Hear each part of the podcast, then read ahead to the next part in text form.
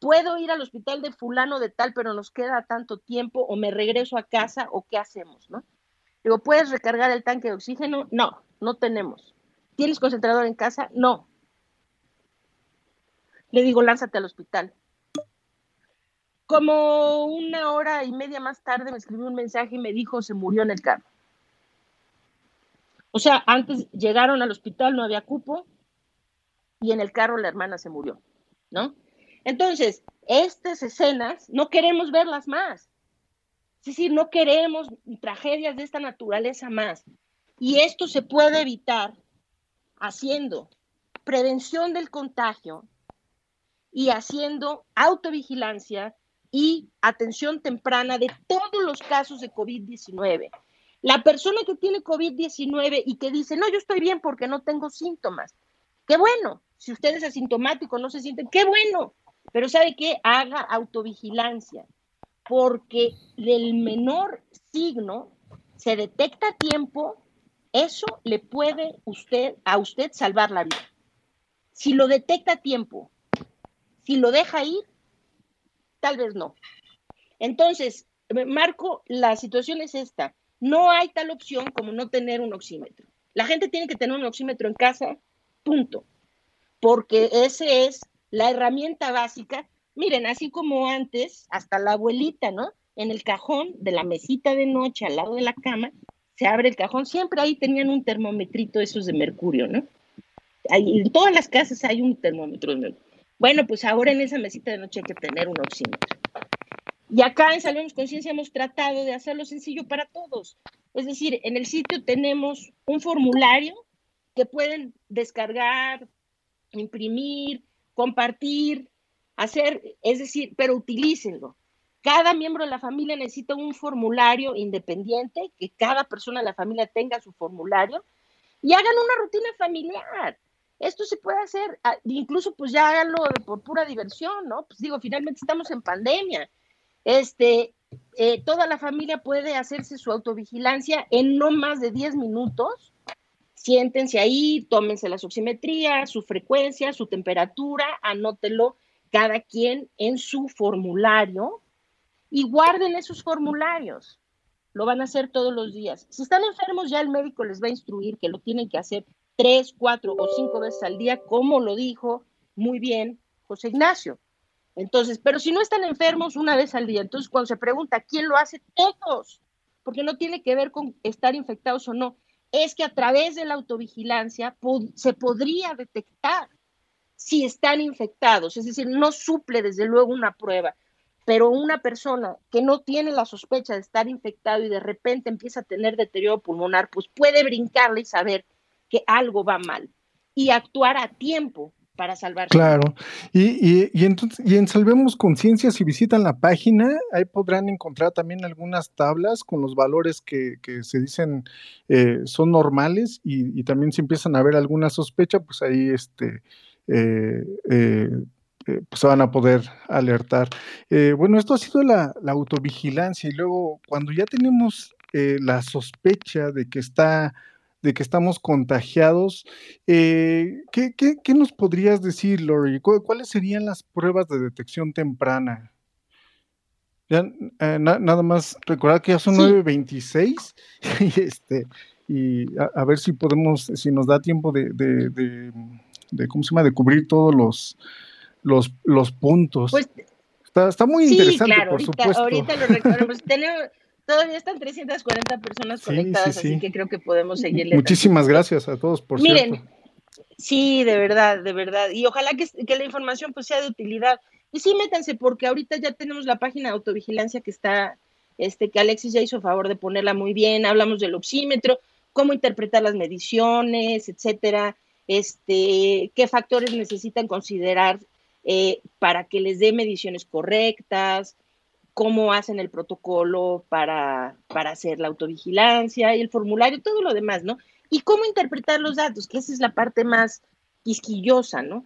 Es decir, pues sí, tengo 92 y eso cómo lo interpreto, es bueno, es malo, bueno, depende de usted y ahí lo que tratamos es de hacer una tabla en donde les podemos, tratamos de resumir Es decir, si usted tiene estos signos combinados, entonces la acción es tal y tal otra y así. Ahora, la autovigilancia, y esto sí se los paso, o sea, por favor, eh, no se trata de ser paranoicos, evidentemente. No es una acción de que como yo tengo paranoia de la pandemia y tengo pánico y miedo y no, es al contrario.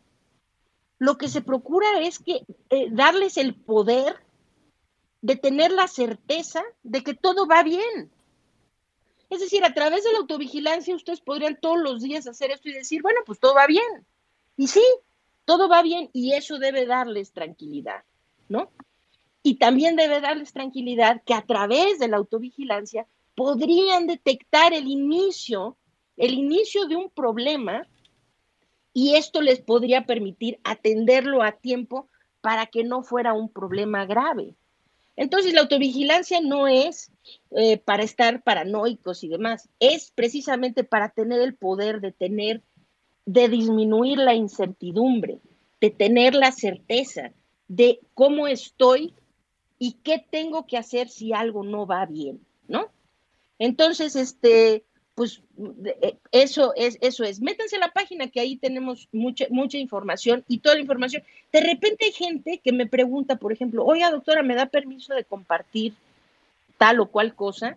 De, de entrada, nada más que sepan, todo, absolutamente todo, lo que tenemos en Salvemos Conciencia está hecho para que sea de libre acceso.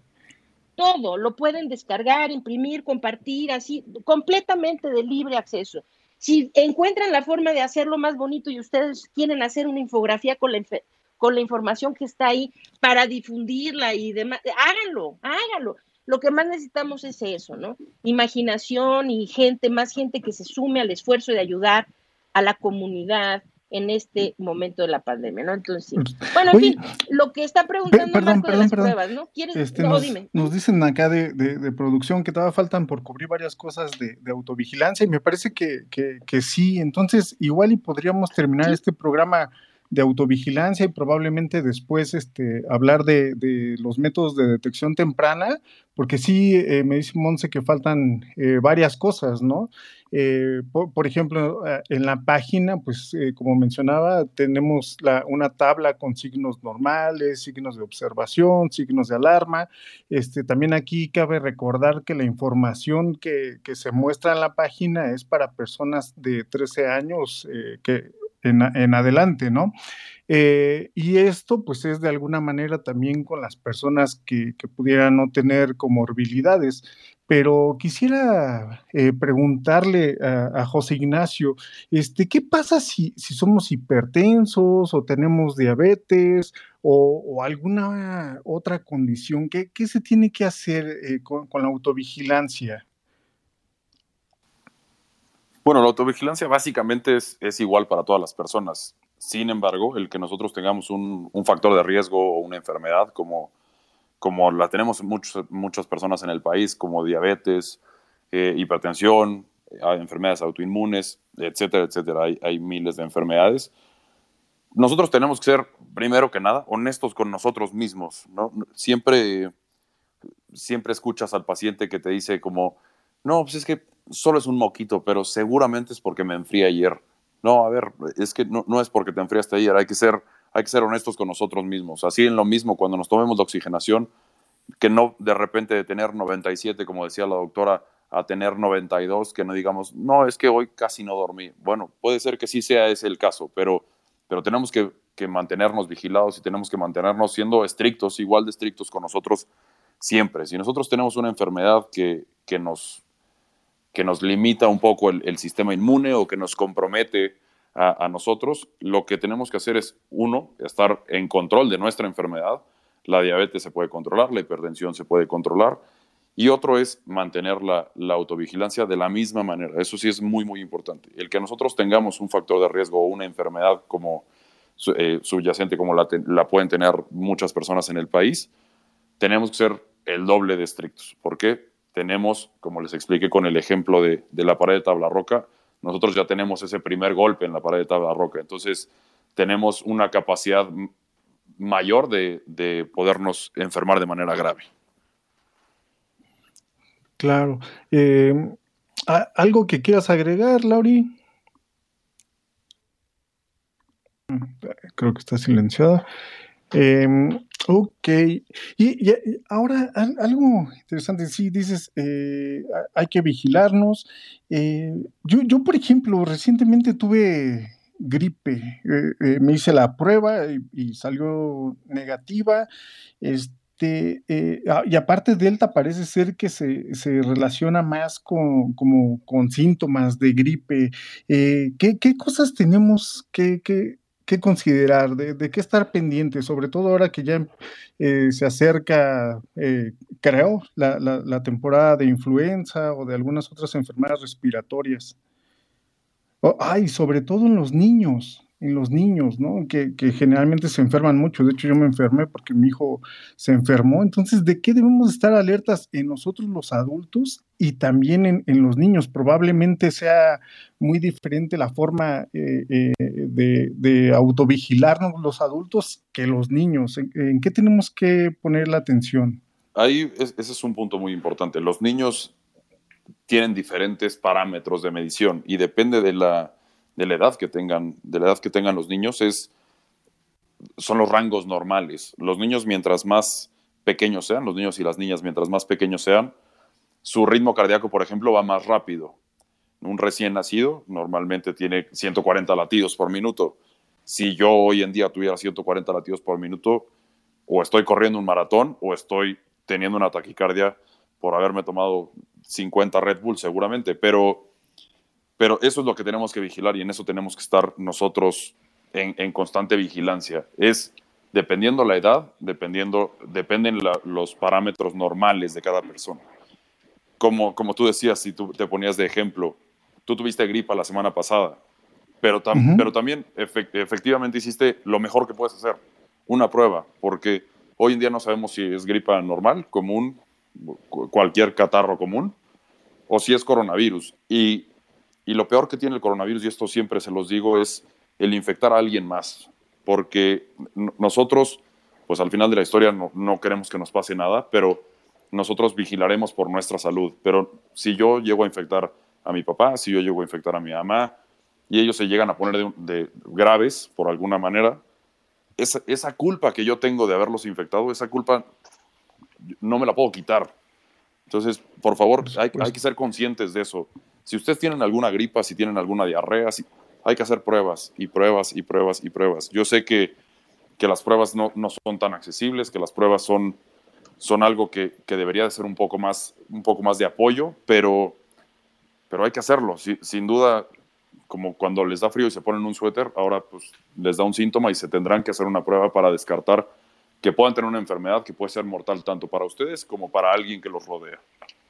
Claro, ahora que lo mencionas, este, pues aunque la vacunación va lenta, eh, pues los que principalmente se han vacunado son las personas mayores y puede ser que haya un cierto relajamiento en las casas porque precisamente puedan decir, ah, bueno, mi papá o mi abuelo ya está eh, vacunado y entonces pues ya puedo darle más a la fiesta o cuidarme menos eh, y podría ser ahí, y de alguna manera tienen razón en que probablemente no van a enfermar, no tienen razón en, no seguirse cuidando, pero pudiera también esto estar provocando que, ahora eh, los que se están infectando son eh, los jóvenes y los niños. Entonces, otra vez, eh, aunque parezca repetitivo, pero ¿en qué nos tenemos que fijar en un adolescente ¿En qué tenemos que poner atención eh, en un niño? Eh, ¿Cuándo, tendríamos que incluso correr al hospital o hacerles una prueba? Como bien lo dices, no es tan accesible, pero pues este, estar pendientes de, y sobre todo actuar lo más correctamente posible. Mira, en los niños es, un poco más complicado. Claro, siempre hay que estar en contacto con su pediatra o con el médico que ustedes quieran, pero en los niños, muchos niños llegan a tener un síntomas un día, un par de días y se quitó. Y eso fue todo y entonces los adultos se confían o los, papás o quien cuide o quien cuida al niño se confía. ¿Qué problema tenemos? Y lo, mencionábamos hace rato. Se habla mucho del regreso a clases, ¿no? El, el 30 de agosto. Siempre que pensamos en el regreso a clases, pensamos en, pues en los niños, en los niños que van a primaria, en los niños que van a secundaria. Pero no estamos pensando en los que van a preparatoria, no estamos pensando en los que van a la carrera, que son, pues ya no son niños, ya son adolescentes, ya son adultos prácticamente, y ellos no están vacunados. Si ustedes se fijan en la vacunación, la vacunación va de 30 para arriba, pero los que estudian una carrera, los que estudian preparatoria, los que estudian secundaria, que empiezan a salir, empiezan a salir de fiesta, bueno, ellos, ellos se van a contagiar exactamente igual que un adulto, van a llegar a su casa y van a poder contagiar. Entonces, esos son puntos clave que, creo que no hemos pensado o que no, se han pensado o no se han hablado de la manera que, se merecería, pero pues, el, doctor Redley decía hace ratito, la salud mental, bueno, sin salud global no hay salud mental. Entonces, eso, eso es lo primero que hay que hacer. Primero hay que cuidar el cuerpo completo para que después, efectivamente, la primera salud que tenemos que cuidar después de la global es la mental. Pero pero tenemos que ser muy cuidadosos. Y con los niños es eso, los niños pueden enmascarar una, pues una gripita de 24 horas o una gripita de 48 horas y que se confíen los adultos.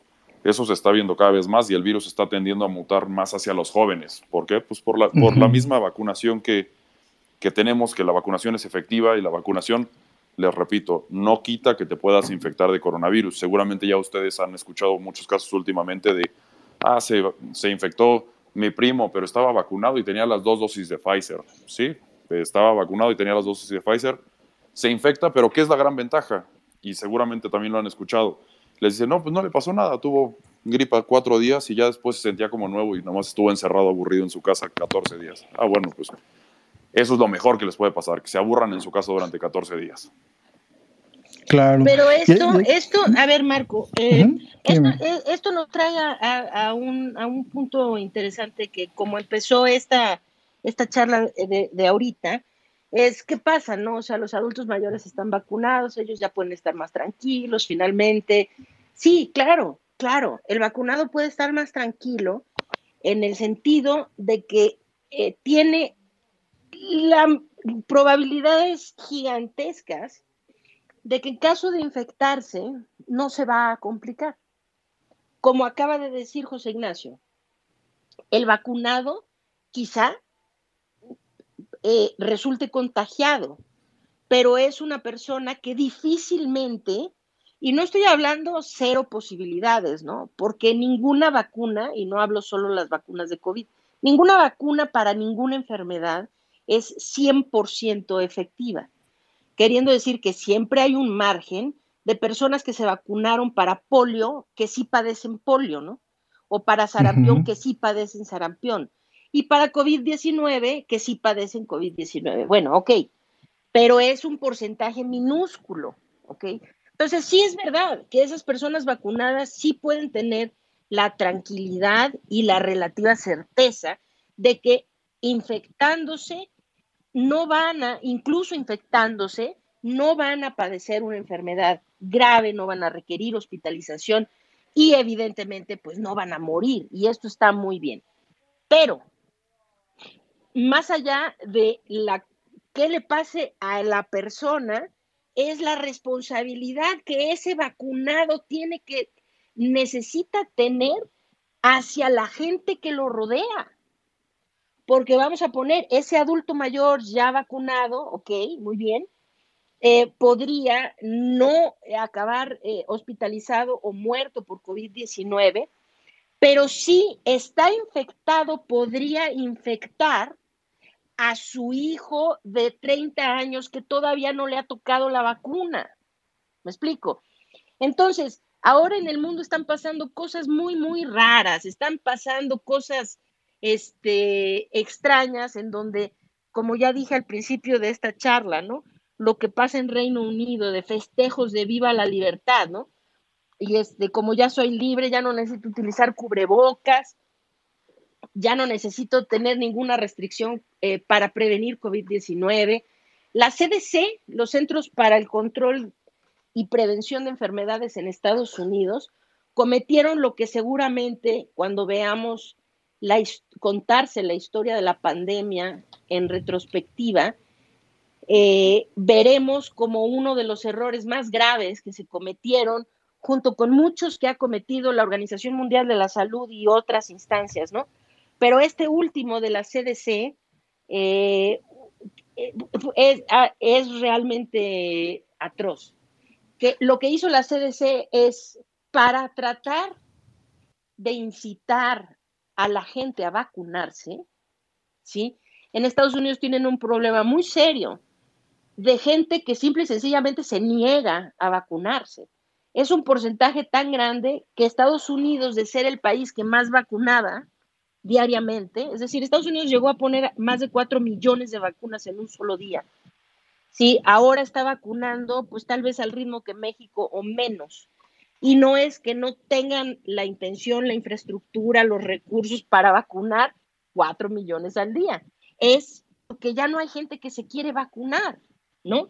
Entonces la CDC decidió para, para incitar a esas personas a vacunarse, vamos a decir, vamos a poner diferentes reglas para los vacunados y los no vacunados. Y como el norteamericano tiene mucha, mucha aprensión contra el cubrebocas, entonces decidieron dar la instrucción que los vacunados ya no necesitaban portar cubrebocas en espacios cerrados, ¿no? Entonces, solo si no estás vacunado tienes que usar cubrebocas y el vacunado ya no lo tiene que utilizar. Y esto ha sido uno de los errores realmente eh, mm, gravísimos que se han cometido durante la pandemia y Estados Unidos sin duda va a pagar por ello. bueno, la población de los norteamericana va a pagar por ello. ¿Por qué? Porque no es solamente que el vacunado no se muera, es que necesitamos que el vacunado se deje de convertir en un vector de contagio. Necesitamos parar el contagio, necesitamos acabar con los vectores de contagio. Y hoy por hoy, estas vacunas que tenemos son muy buenas, son muy seguras, son muy efectivas para evitar la muerte y la enfermedad grave, pero no tanto así para evitar la infección y la transmisión. Queriendo decir que el vacunado tiene que seguirse cuidando, no porque no se vaya a morir él, es porque necesitamos que esos vacunados no continúen siendo fuentes de contagio. Creo que Marco está como oyente y necesitamos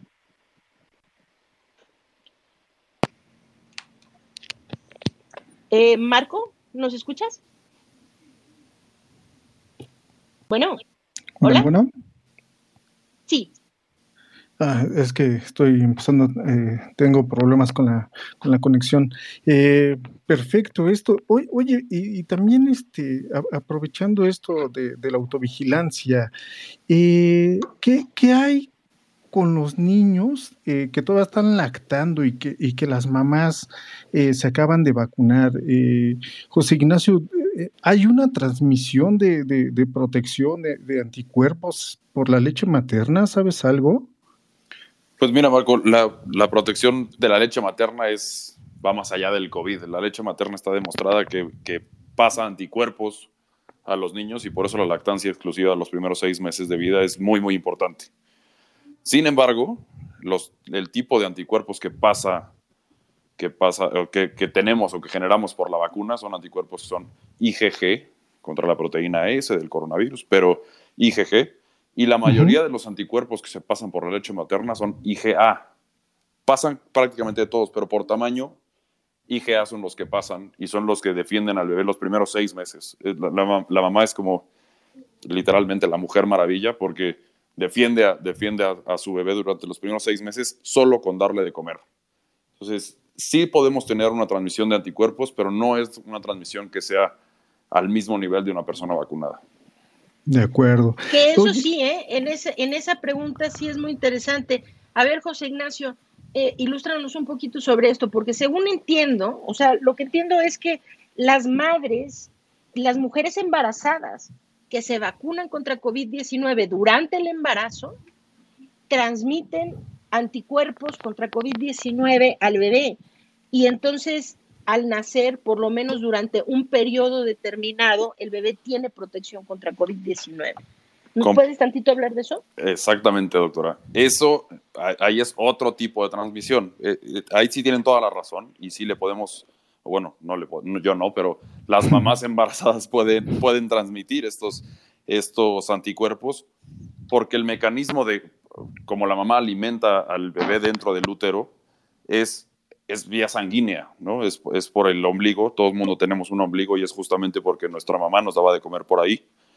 Y al ser vía sanguínea, entonces sí, sí podemos tener anticuerpos y el bebé puede nacer con anticuerpos o la bebé puede nacer con anticuerpos. Ese, ese mecanismo es mucho más efectivo y es un mecanismo que, que lo va a tener. Sin embargo, como, como les dije, la leche materna no, no sustituye a que eventualmente el niño vaya a necesitar vacunas. ¿A qué me refiero? Si la mamá estaba vacunada contra varicela, pues el niño cuando crezca dentro de su desarrollo normal va a necesitar ponerse la vacuna de la varicela y va a necesitar ponerse diferentes vacunas, ¿no? Como, como nos han puesto a todos los que estamos seguramente aquí. Pero sí, la, sangre materna también le pasa anticuerpos y está comprobado ahora que la vacuna del coronavirus, si se pone durante el embarazo, y por eso es que ahora en México también han visto que se abrió la vacunación para embarazadas, por eso es que es tan importante que las vacunemos también. Sí, y con respecto a esto de las embarazadas, igual creo que es una pregunta súper importante. Eh, ¿Sabes cuándo es el momento de, que se vacunen las embarazadas? Porque aparte también creo que todos los parámetros de temperatura, probablemente oxigenación, también cambian. Entonces, ¿cómo es ese proceso de autovigilancia en las embarazadas? No sé si cambie del primero al segundo trimestre o incluso si fuese en el tercer trimestre. Eh, si, si, nos pudieras eh, detallar un poquito acerca de eso. Mira, hay hay pocas como restricciones, por así decirlo. Sé que aquí en, aquí en México, en México país, arriba de la semana 8, o sea, de la 9 en adelante, se, empiezan a vacunar. Y normalmente nosotros no les recomendamos que se vacunen ya cuando están en, en, un periodo que pueda ser de fecha probable de parto o, en, este, en, un caso de emergencia de cesárea. ¿Por qué?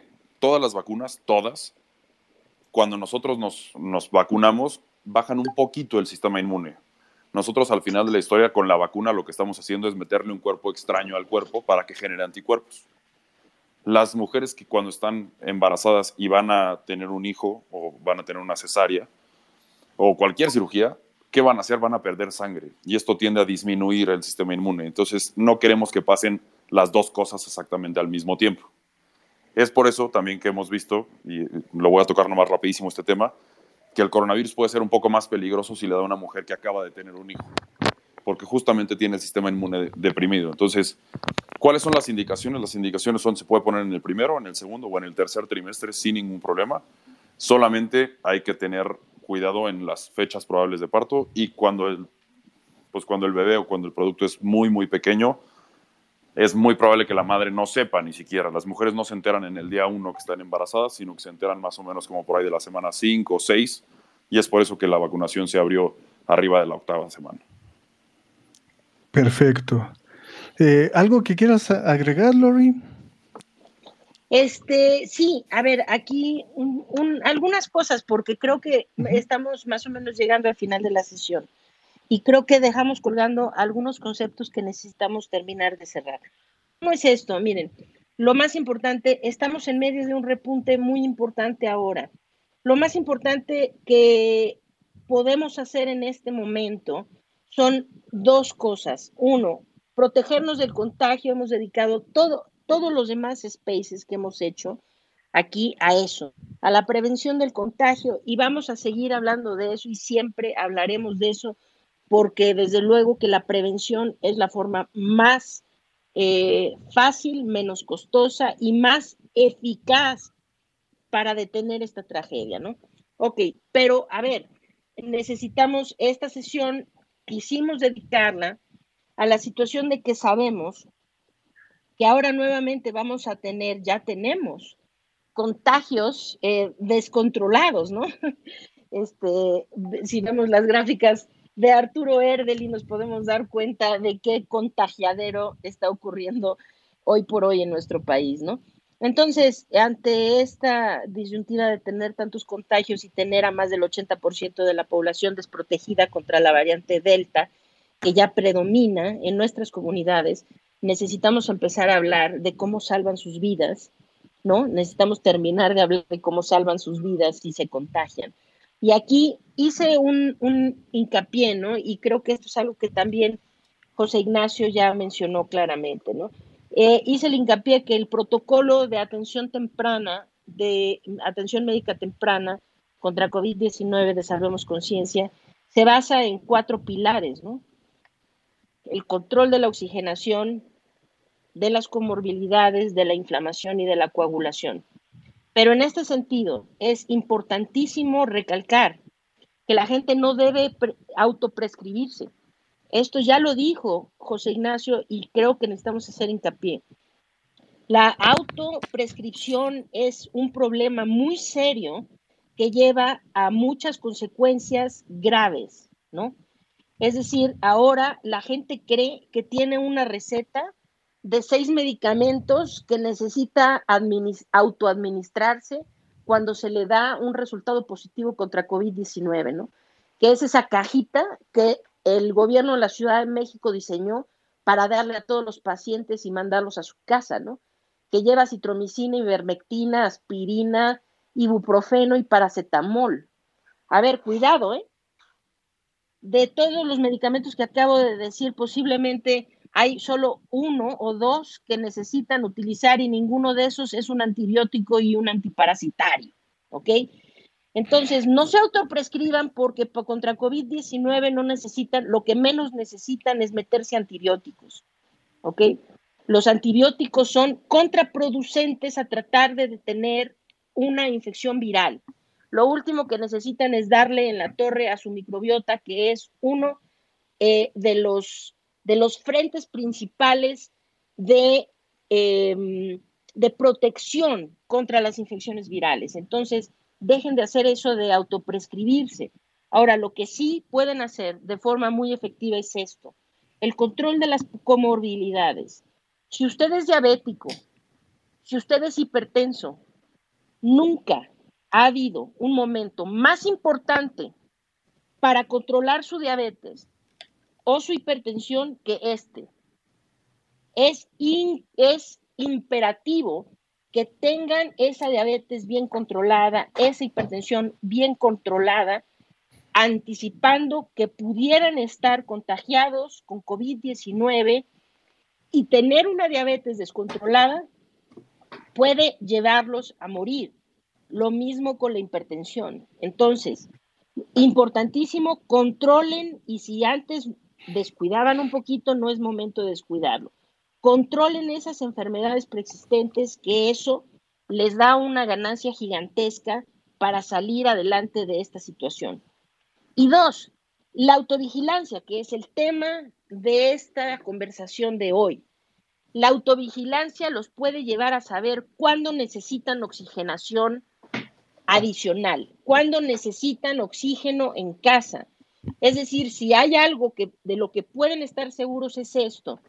Si ustedes creen que necesitan atención médica, búsquenla. Si ese médico les dice vayan al hospital y van y los botan del hospital, lo que una cosa que necesitan saber es necesitan mantener su oxigenación arriba de 90 o 92% siempre.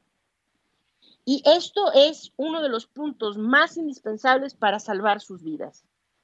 Ahora, todo el resto de los consejos de mantener, de controlar bien la inflamación, de controlar la coagulación y etcétera, etcétera, estas no son medidas que ustedes puedan tomar solos en su casa. Esto no sirve la receta del vecino, del primo o del tío que tuvo COVID. ¿sí? Necesitan un médico que prescriba esto y que sepa lo que está haciendo. Lo que ustedes sí pueden hacer es saber a través de la autovigilancia, saber, necesito oxígeno. Y si necesitan oxígeno, necesitan un médico, ¿no? Evidentemente. Pero necesitan, no, no acepten. Es que aquí hay, aquí hay una situación que es muy importante. Muchos médicos, y no es porque sean negligentes, incompetentes o simplemente irresponsables, es porque nadie les enseñó cómo tratar COVID-19, porque esta enfermedad no se le enseñó a ningún médico en la universidad, ¿sí? Nadie, nadie, o sea, ningún médico ahorita que ejerce recibió entrenamiento para tratar este padecimiento, este, y quienes lo han recibido, lo han recibido sobre la marcha, ¿no? Entonces, lo que pasa muy frecuentemente es ir a un médico que dice, bueno, pues sí, anda usted saturando 88, pero todavía no está grave. Váyase, tómese otro de paracetamol y no sé qué, y aguántese otros días. No, necesitan ustedes tener la conciencia de saber, independientemente de qué, es decir, si no están saturando correctamente, necesitan ir con alguien que les pueda eh, llevar por el camino eh, correcto. Y el camino correcto es necesitan mantener su oxigenación por arriba del 90%, en hospital, en casa o donde sea, porque esto lleva a un deterioro sistémico, orgánico, cual es muy difícil retornar después de que han permanecido con baja oxigenación durante muchos días. Entonces, la autovigilancia nos eso, no las tenga cuiden mucho su oxigenación y eso lo pueden hacer muy fácilmente a través de autovigilarse en casa, ¿ok? Y este, pues básicamente este es el mensaje. Quería hacer una acotación además muy rápida, porque hablamos, vamos a decir, de los signos, síntomas y qué hacer si tengo tales o cuales cosas en internet. Desde luego tenemos una tabla, varias tablas y instrucciones de qué hacer, lo que nos falta en la información que estamos dando es, desde luego, esas tablas, porque hablamos mucho ahorita sobre niños o sobre menores de edad, ¿no? Este, esas cifras que se dan y esas indicaciones que están en nuestra página de internet se refieren a los adultos. Como adultos, en realidad, podríamos hablar de cualquier persona mayor a 13 años, ¿no? Que ya podríamos más o menos ver dentro de esos mismos parámetros pero no a los menores de 13 años. Entonces, vamos a incorporar esa información desde luego, pero si ustedes tienen hijos o menores de edad, menores de 13 años, que pudieran estar infectados con COVID-19, estas instrucciones en nuestra página no, no son eh, propias para ese grupo de edad hasta que las incorporemos, ¿no? Necesitan buscar atención especializada para saber exactamente cuáles son los parámetros que, que son de riesgo o de, o de, de alarma. Eso nada más, Marco. Adelante. Perfecto, muchísimas gracias. Eh, fue un excelente eh, resumen. Eh, y no sé, ya son las 10 de la noche, pero también tenemos muchos escuchas todavía, 333 para ser exacto. Eh, ¿Creen que sea pertinente abrir todavía a esta hora el micrófono a algunas eh, personas para que nos hagan preguntas? ¿Cómo, andan de tiempo José Ignacio, Lori, Arturo? A mí me encantaría, así como no, o sea, eh, lo que más queremos es eso, ¿no? Pues vengan preguntas si las tienen y con mucho gusto se las contestamos. Sí, José Ignacio. adelante, adelante, sí. Perfecto, Arturo, creo, José Ignacio. que sí. Y adelante. De acuerdo, pues muchísimas gracias. Alexis, ¿hay eh, alguien levantando la mano? si, si, le puedes abrir el micrófono, por favor. A ver si pueden ser breves también para eh, darle oportunidad a mucha más gente. También es importante que nos hagan preguntas porque aprendemos de ustedes y sabemos también por dónde empezar a, orientar, qué, estudiar más y cosas de ese estilo. Eh, ¿quién José Luis. Hola José Luis, buenas noches. Creo que se salió, ya es oyente nuevamente. Sí, Héctor Andere. Hola Héctor. Buenas noches. Este, yo quiero preguntar digo, a lo mejor no tiene mucho que ver con el tema de ahorita, pero tenemos una inquietud aquí en casa. Nosotros tuvimos la oportunidad de vacunarnos con la vacuna de Johnson y ahorita pues, los temas que se están presentando sobre la variante Delta. Estamos, estamos seguros en, bueno, estamos seguros con esa vacuna porque ya ve que ayer o hoy en la mañana se habló de que no era tan eficaz contra esa variante sí, eh, escuchando a la doctora, escuchando al doctor este, que lo seguimos vía Instagram, vía, hemos platicado con él indirectamente vía mensajes, pero sí tenemos ahorita esa inquietud aquí en casa, somos tres personas y nos vacunamos con Johnson, sobre pues, qué tan efectiva puede llegar a ser o no.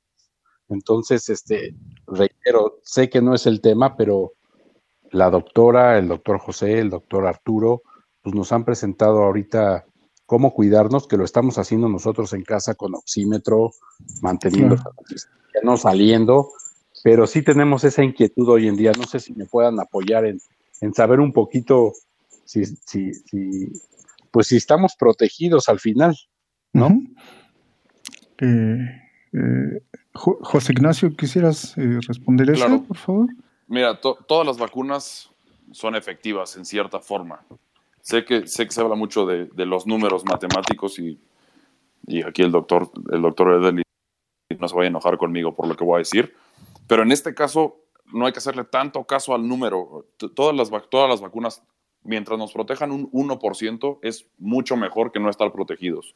Entonces, sí, definitivamente sí te protege, te ayuda, no te va a proteger al 100% ninguna vacuna, como lo dijo la doctora Lorian, pero, pero algo que sí es muy importante es todos los vacunados, sea la vacuna que sea, sea Sinovac, sea eh, Pfizer, sea Johnson, todos tenemos que seguir usando el cubrebocas, todos tenemos que seguir teniendo distancia, todos tenemos que seguir ventilando espacios, porque eso es lo que nos va a ayudar a que esa efectividad que puede ser buena o puede ser mala dentro de nuestra vacuna se incremente y sea una efectividad que casi puede llegar al 100%.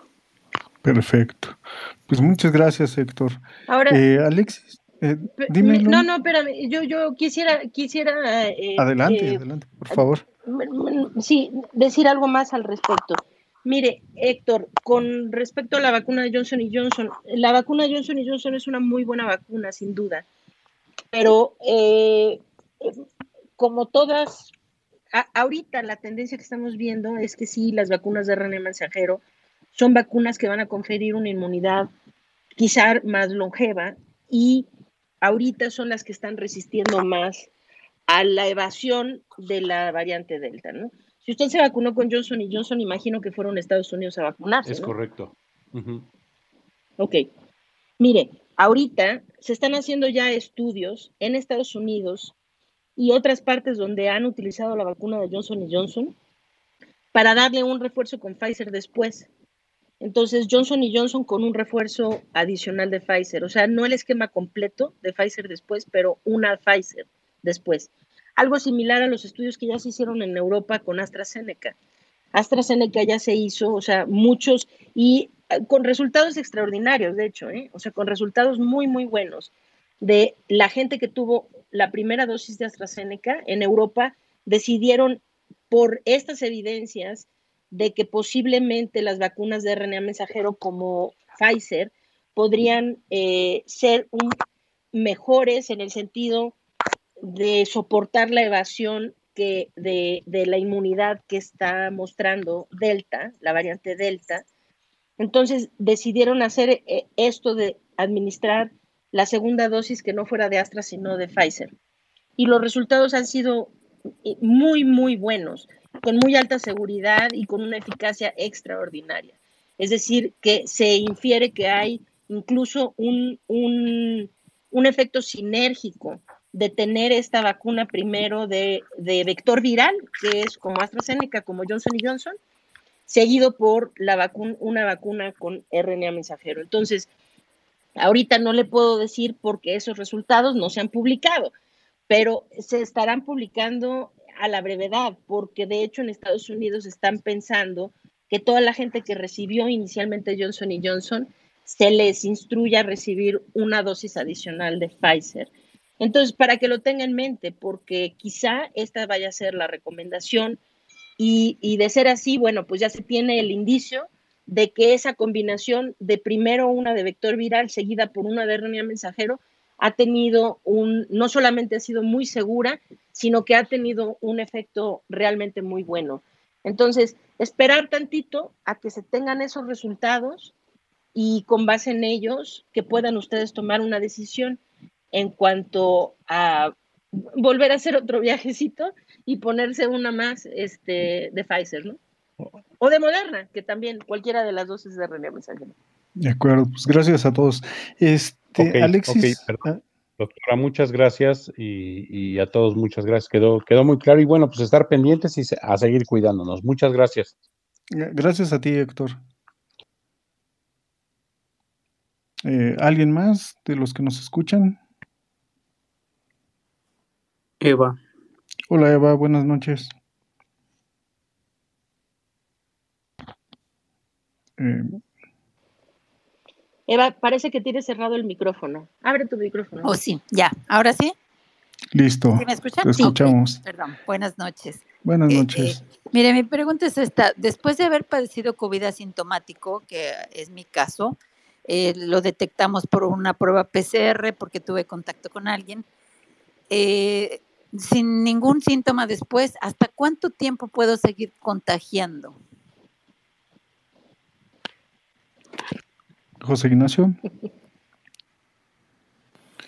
Hola Eva, ¿cómo estás? Buenas noches. Mira, una persona que Bien, gracias. una persona que tiene un coronavirus leve, como fue tu caso, a moderado, después de 10 días de, de que se infectó, deja de contagiar. En tu caso, no, no sabrías cuándo es el día 1 o el día 2. No. Sin embargo, se toma No. el día 1 como el día que salió positiva la prueba. Correcto. ¿Ok? O sea, si, si hoy saliste positiva, por así decirlo como el ejemplo, si hoy saliste positiva, tendrías que estar aislada durante 10 días y al onceavo día ya puedes, ya puedes salir. Ninguna persona que sale positiva necesita una PCR negativa para salir de su aislamiento. Eso, eso no solo para ti, para, para ninguna persona de las, que, de las que nos escucha aquí, no se tienen que hacer una prueba para demostrar que ya no tienen coronavirus. Correcto, sí, porque entiendo que podemos seguir dando positivo después de varias semanas. pero- Exactamente. Pero, el contagio ya no, ya no continúa. Exactamente. 10 días al onceavo día eres una persona libre. Ok, muchas gracias. A usted. Gracias, Eva. Sí, Eva, claro que sí. Aquí con una acotación, ¿eh? Yo siempre vengo aquí a meterme grano de sal, ¿eh? pero aquí con una leve acotación porque, eh, como dije, ahora con la variante Delta, esos paradigmas van a ir cambiando. Es decir, hemos visto, o lo que se ha visto con la variante Delta, es que las personas eh, se vuelven eh, sintomáticas más antes, o sea, muestran síntomas ma- va- vamos a decir, más pronto de lo que pensábamos que mostraban síntomas anteriormente y que continúan siendo contagiosos más tiempo. Ahora, pensemos que eh, Eva tuvo eh, COVID asintomático y entonces no estuvo contagiada con la variante Delta, en el mejor de los casos. ¿verdad? Y entonces las indicaciones que acaba de dar José Ignacio son adecuadas para lo que sabíamos hasta ahora, con la salvedad de que sí todos tienen que entender de que cuando hablemos de que estas infecciones van a ser por la variante Delta, vamos a tener que cambiar ese concepto un poquitito, porque parece que este virus termina, la gente continúa siendo infecciosa durante más tiempo, pero ya se establecerá exactamente cuánto tiempo es ese tiempo, pero por lo pronto, pues así, nada más para que sepan que hay. De acuerdo. E, e igual la misma recomendación, ¿no? Seguirnos cuidando eh, para no enfermarnos, pero también para no contagiar a otras personas.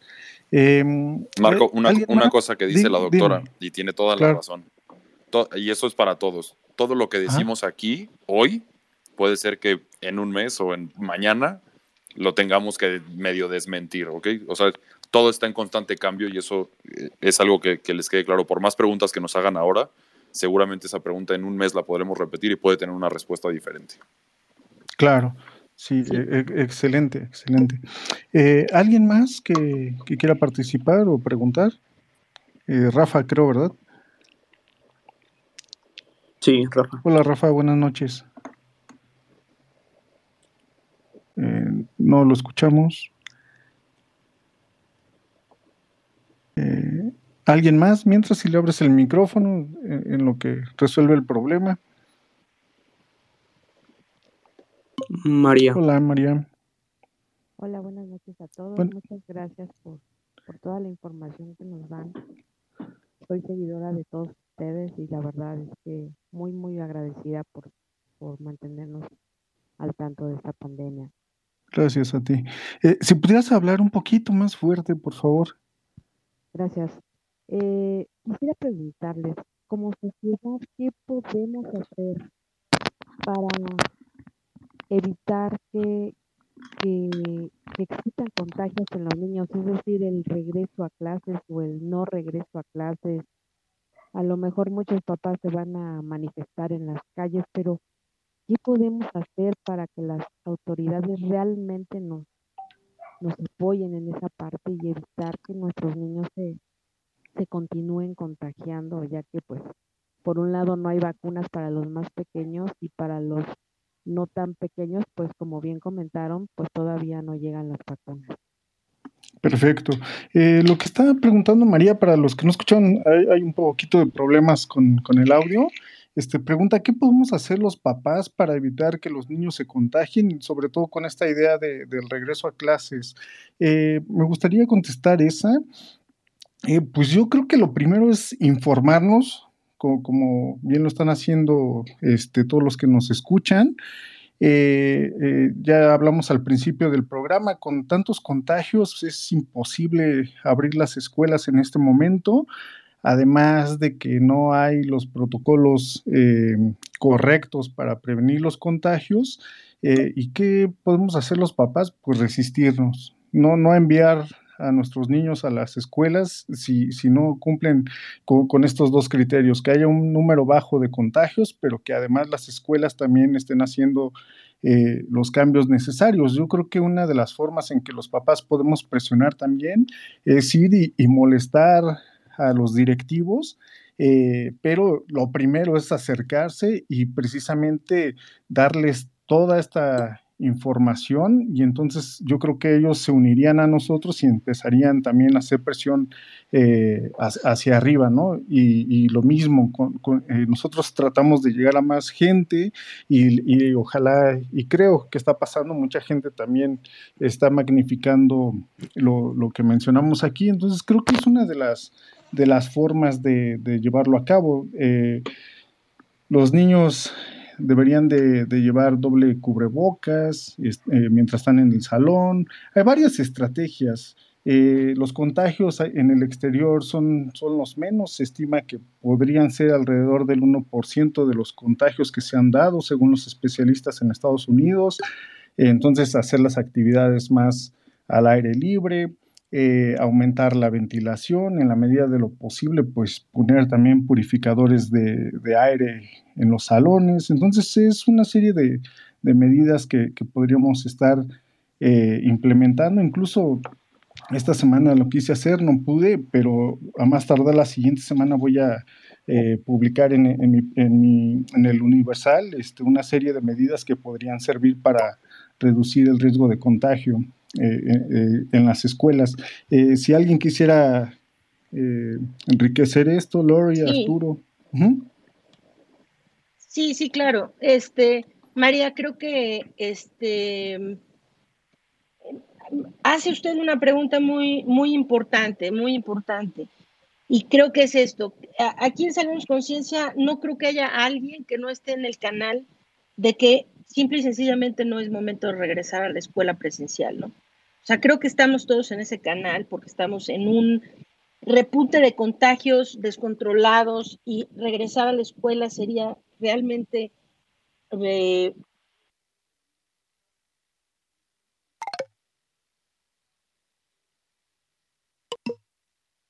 el regreso a clases en un momento realmente tan, tan dramático, pero de escuchar el discurso del presidente de hoy en la mañana parece que se va a regresar llueva, truene o relampaguee, ¿verdad? Sí. Arturo, no sé, eh, yo creo perdón. que Arturo tiene mucho que decir al respecto. Arturo. Pues eh, ya eh, este, esto de, de, pensar si las autoridades van a cambiar, reaccionar, eso es algo con lo que ya no podemos contar, ¿no? Entonces, más bien es a nivel de las escuelas, los padres de familia, normalmente están de alguna forma en contacto entre ellos, organizados de alguna manera, pues tienen que ser ellos los que tomen las decisiones sobre lo que quieren para sus hijos, si creen que la escuela puede tener las condiciones, involucrarse. De hecho, los padres de familia se involucran de manera usual eh, eh, con algunas actividades de la escuela de mantenimiento. Bueno, pues los padres son los más interesados en la seguridad de sus hijos pues involucrarse, aprovechar esa organización que seguramente ya tienen y, realmente hacer una evaluación en cada escuela y ver si hay las condiciones que les puedan convencer de que es un lugar seguro o no para sus hijos. Claro.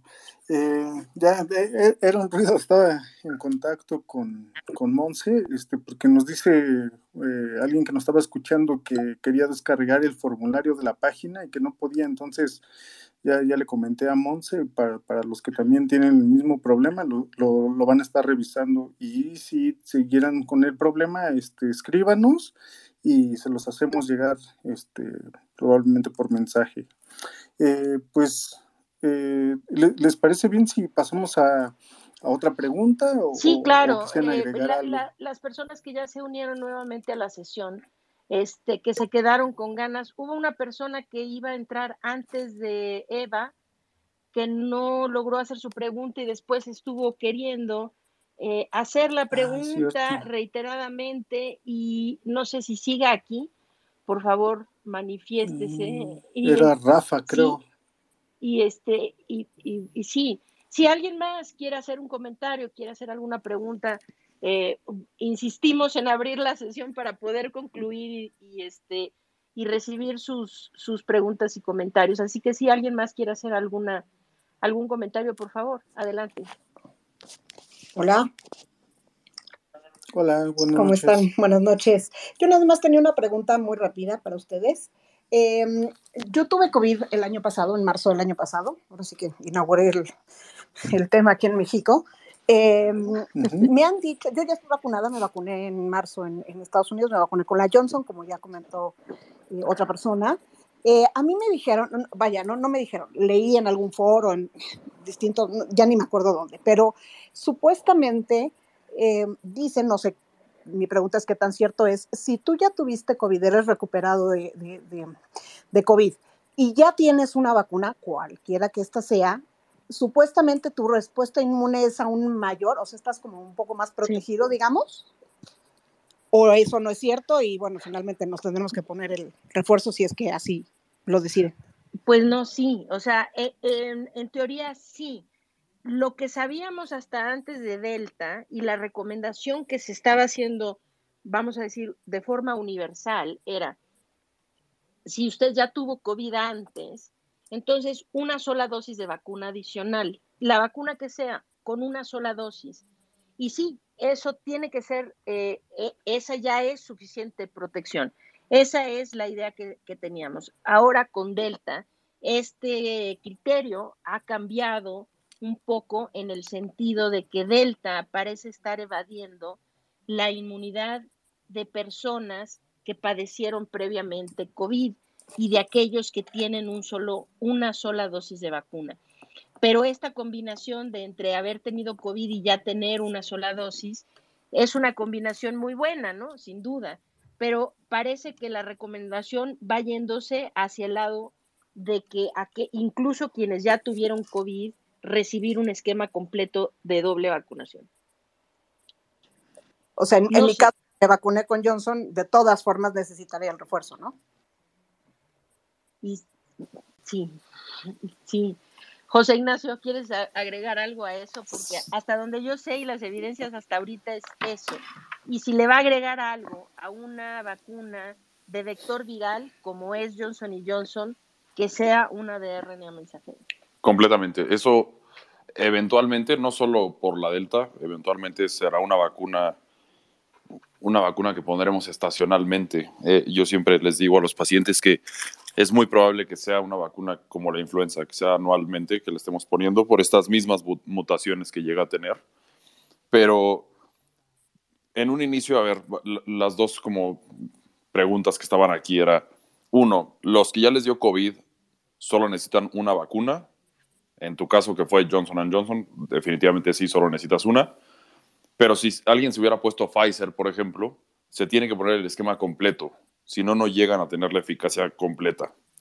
Eh, esa es la, primera pregunta. La segunda es, si tú te pusiste Johnson Johnson, eventualmente te tendrás que poner alguna otra y lo mejor sería como hacer esta combinación que dice la doctora Lorian. O sea, que no sea la misma vacuna. Si, si puedes, hay que ponerla. ¿Con cuánto tiempo de, de diferencia? La verdad es que la información todavía no se sabe, pero tal vez unos seis meses de diferencia es una buena, es un buen tiempo. Oye, José Ignacio, eh, igual me mandaron otra pregunta que tiene que ver este, más o menos con lo mismo. Me dice Alejandra Fraguas. El 20 de abril me vacunaron con Cancino en Tuxtla Gutiérrez. Como profesora, hoy 22 de julio me hice eh, prueba de anticuerpos y no obtuve resultado positivo.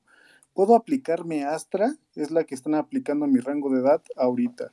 Dice que se hizo la prueba, fue de inmunofluorescencia y tuvo 10, así que menos de 30 es resultado negativo. Eh, Eh, mira, ahí, ahí hay que ver dos cosas. Uno, que la prueba sea exactamente la correcta, porque hay muchas, muchos tipos de anticuerpos y la, pre- la prueba que alguien necesitara, esto sí es por puro morbo, por saber si le, le funcionó la vacuna, porque no, no está indicada para nada, es la prueba de IG, IgG Ujú. cuantitativa contra la proteína S del coronavirus. Así se llama, así de largo. Esa sería la prueba, uno. Y otro es de la vacuna de Cancino que, que aplicaron aquí a los maestros, la verdad es que no existe mucha información. El mismo, la, la misma farmacéutica no ha, no ha publicado mucho sobre la vacuna. Las pocas estadísticas que tenemos vienen de otros países que, que han estado aplicando esta vacuna. Yo les digo actualmente, si, si tienen la oportunidad de ponerse un refuerzo, pónganla. Sé que, por ejemplo, AstraZeneca y Pfizer en, el Reino Unido y en Escocia, en una combinación de estas vacunas, lograron tener un aumento mucho más significativo de, de anticuerpos que si se hubieran puesto la misma vacuna las dos veces. Ya, perfecto. Muchas gracias. Eh, eh, si, le abrimos el micrófono a alguien más, por favor, Alexis. Eh, Robert, eh, creo que silenciaste tu micrófono. Bueno, buenas noches. Listo, buenas noches. Perdón, es que se me tengo un poquito este, problemas con la conexión. Eh, No te preocupes. buenas noches. Bueno, primero gracias a todos ustedes, los expertos en materia de ciencias de la salud, por estarnos informando sobre esta situación que padecemos en todo el mundo. Yo soy abogado, postulante y litigante, entonces tengo que ir forzosamente a los juzgados a checar los expedientes de mi cliente o cuando hay audiencias. Siempre eh, este, he escuchado a la doctora en- ahí con Carlos Alarraqui y yo uso mis doble, mi doble cubreboca de tela, que tiene tres telitas cada uno. A veces cuesta trabajo respirar, pero pues es mejor eso a, a contagiarse. También tengo ya mi, mi vacunación completa de Pfizer. Sí.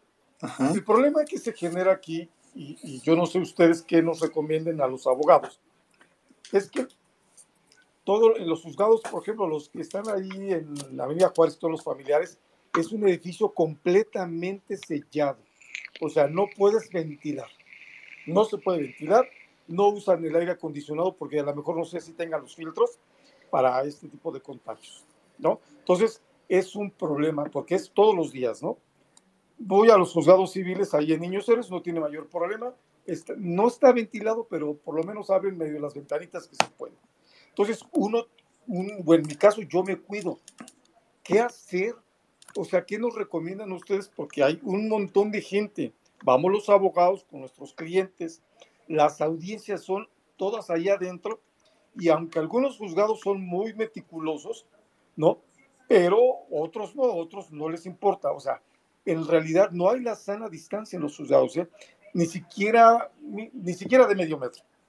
O sea, en la entrada sí nos dicen Claro. guarden su sana distancia. Entramos y es un hervidero de gente. Se siente el calor sofocante de tanta gente. ¿Qué hacer? ¿Qué nos recomiendan ustedes como expertos? Porque la autoridad no va a hacer nada. Más, mi dinero quién. Pues mira, algo que sí está en nosotros es lo que tú estás haciendo. Ya te vacunaste y segunda, estás usando doble cubrebocas. E, eso está en nuestras manos, e, eso lo podemos hacer, ¿no? Eh, buscar eh, cubrebocas más eficientes, certificados, pero como tú lo haces doble y, además son tricapa, está perfecto. Eh, lo que resta pues es tratar de hacer conciencia también en, en, los otros, incluso aunque guardes sana distancia en un interior, la sana distancia ya no juega un papel eh, tan importante al interior, es más la ventilación o la purificación del aire, entonces eh, lo estás haciendo bien y tratar de, de, de conversar eh, con las autoridades de ahí de los juzgados No, sería es, una de las alternativas. No creo que escuchen, es como predicar en el eso te digo, desierto. creo, No tienen ni sí, siquiera este, los insumos necesarios para imprimir. Tendrán Yo creo que incluso de- en tu caso valdría la pena mejor invertir en un respirador de alta eficiencia, digo, ya poniendo las condiciones que nos estás Sí, comentando, porque es todos los días, ¿eh? mejor, Es todos los días. no, sí, entonces yo creo que incluso el, el doble cubreboca de tela se va a quedar corto, mejor hay unos respiradores de alta eficiencia, así del 99.9%, ¿no? Y, y creo, digo, no, no son baratos, pero creo que en tu caso te va a salir más barato invertir en eso ¿Y dónde puedo conseguir uno de esos?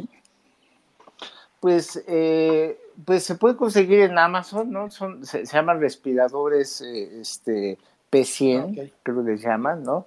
Este, y, y, y, y la ventaja es que son, son de un ajuste, digamos, son, eh, creo que les llaman elastoméricos, ¿no? Que, que, es, eh, es, es un poquito más eh, estorbosito, pero, pero lo vas a, no, no vas a tener que estar desechando, no se lavan, sino que son de, este, ¿cómo se llama? De, de filtros, que son- nada más se cambian los filtros que Sí, tienen a los como lados, los, duran sí, ya los, sí los he visto, hay unos que eran de 3M, que había unos de 3M, de filtros ándale. 3M, ¿no? Ese, de, de ese estilo, que se exacto, como a- te cuando hay conviene. algo contagioso en un laboratorio. Exacto, a ti, pues, pero es que tú estás yendo Aquí, a, a eh, un lugar complicado. sí, y, y a ver, en ese sentido, tenemos aquí en Salvemos Conciencia la doctora Ana María, que es, es una persona muy experta en el uso de cubrebocas, en, en diferentes tipos de cubrebocas. Ella es cirujano dentista y para diferentes cosas ella necesita utilizar este tipo de, de- de respiradores que está sugiriendo el doctor Erdely. Este, vamos a tratar ahorita, de hecho, eh, de buscar qué información tiene la doctora Ana María sobre esto, pero podríamos por lo menos poner su cuenta de Twitter porque ella ha hecho varias revisiones de algunos de estos respiradores y ha dado eh, puntualmente en dónde se pueden comprar y cuánto cuestan y cuáles sirven, cuáles no sirven, una serie de cosas. Entonces, quizá te vendría bien darle una revisadita ahí a la cuenta de, de la doctora Ana Y María si ahorita la checo, no eh, sé si está aquí en el cuál. chat la doctora.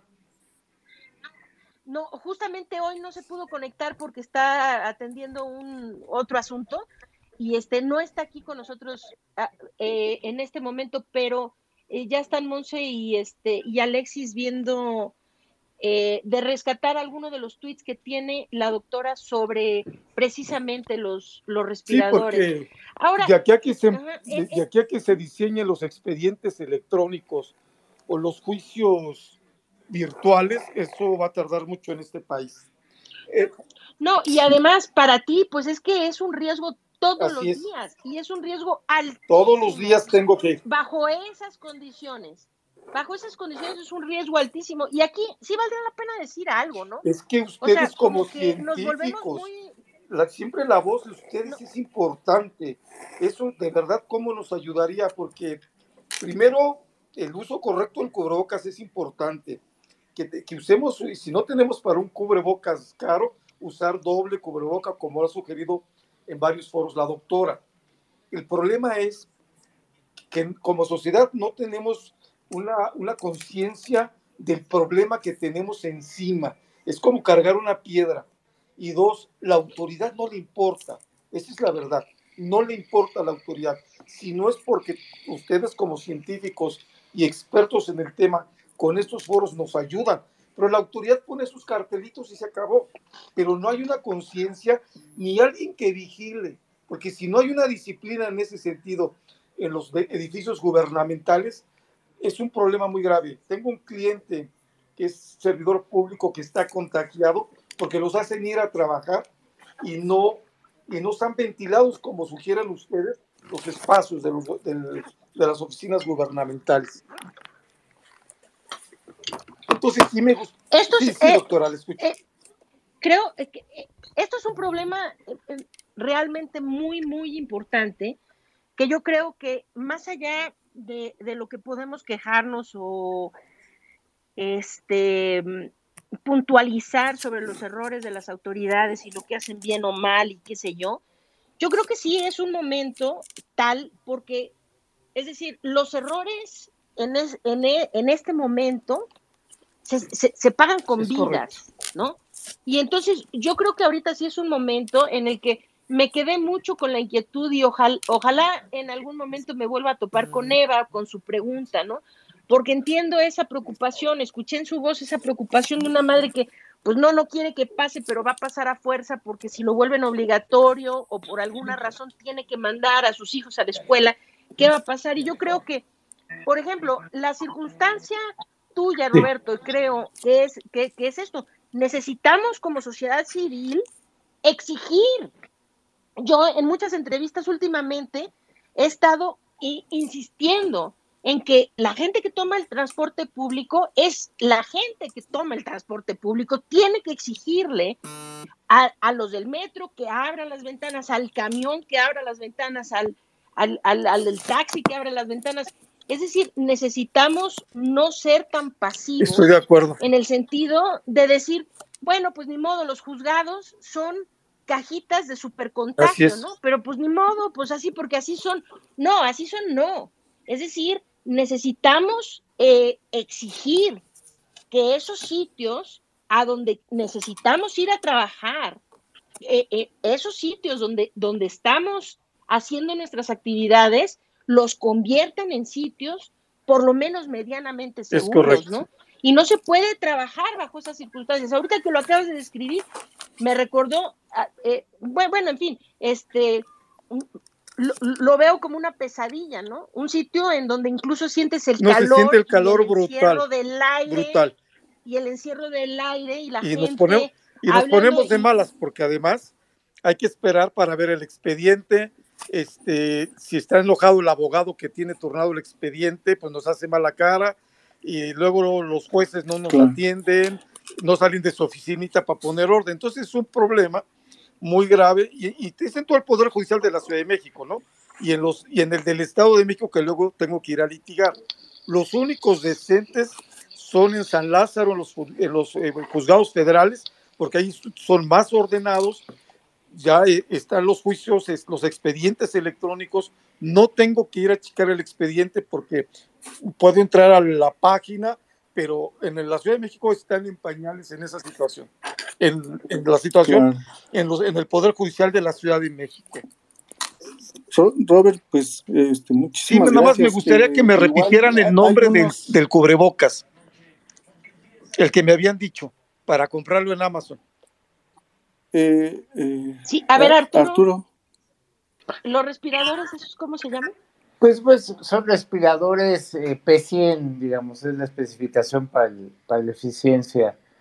Eh, lo, lo que hay que ver es que tenga una eficiencia, son, te- ahí te lo ponen que tiene una eficiencia de más del 99.9% en, en la filtración, que usan filtros EPA este, eh, intercambiables, bueno, no intercambiables, sino reemplazables, ¿no? claro. Si, si me mandas también, Robert, o los que necesiten cubrebocas, también este, hay unos que están vendiendo certificados FFP2 que también son buenos. Este, le puedo pasar tus, tus datos y te los hacen llegar a la Sí, casa. sí, con mucho gusto. muchísimas No, al gracias. contrario, gracias a ustedes.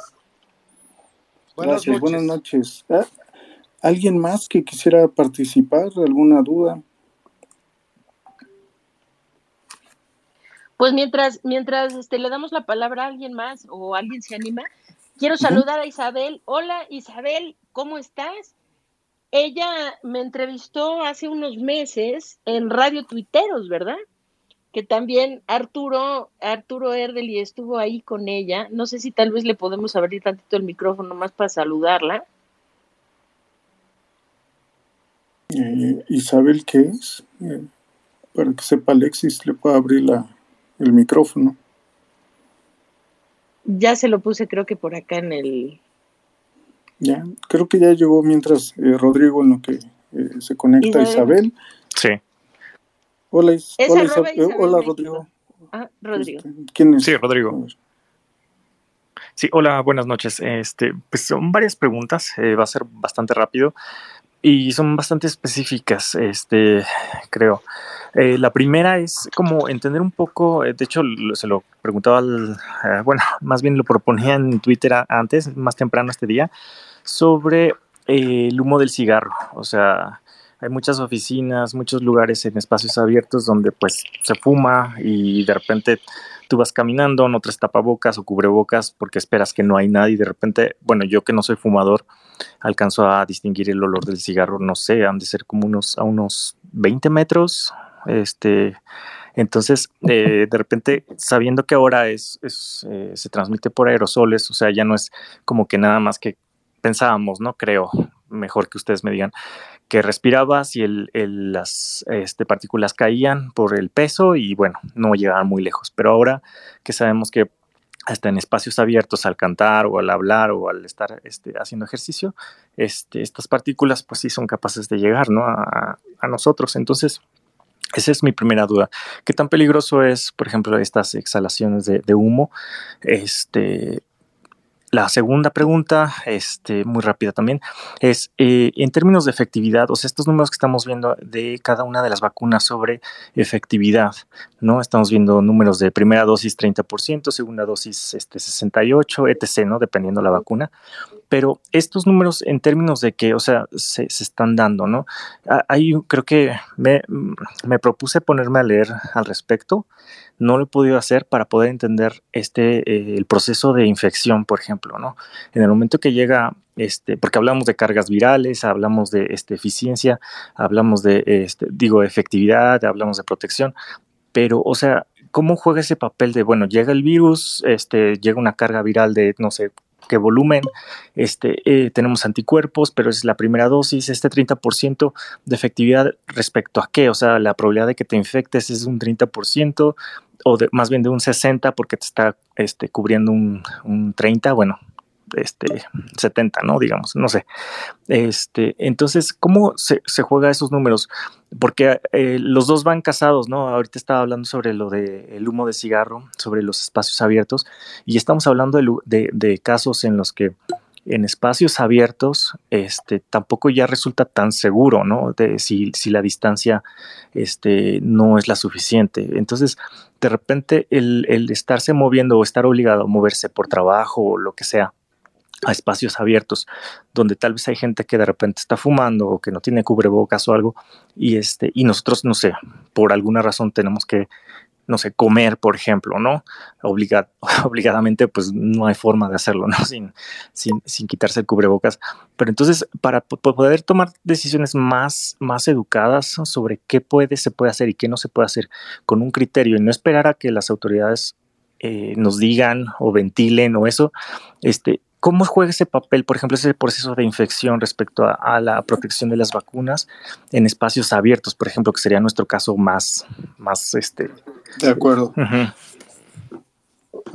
Pues en el caso del humo del tabaco hay que alejarse, no solamente por el tema del coronavirus, a- a- aunque eso se lo he hecho, le, le hice la pregunta la otra vez a una especialista en Estados Unidos, dice que no hay eh, una evidencia clara de que a través del humo del tabaco uno se pueda contagiar, sin embargo, pues sí hay que tener cuidado también, sobre todo cuando uno no fuma, este, pues no, el, el humo de tabaco trae muchísimas sustancias tóxicas, este, y pues de preferencia come en un lugar donde estés apartado de, de- los que estén fumando y de la gente también. En el caso de, de las vacunas, pues este, creo que el más indicado es aquí el doctor José Ignacio para preguntar para re- responder eso.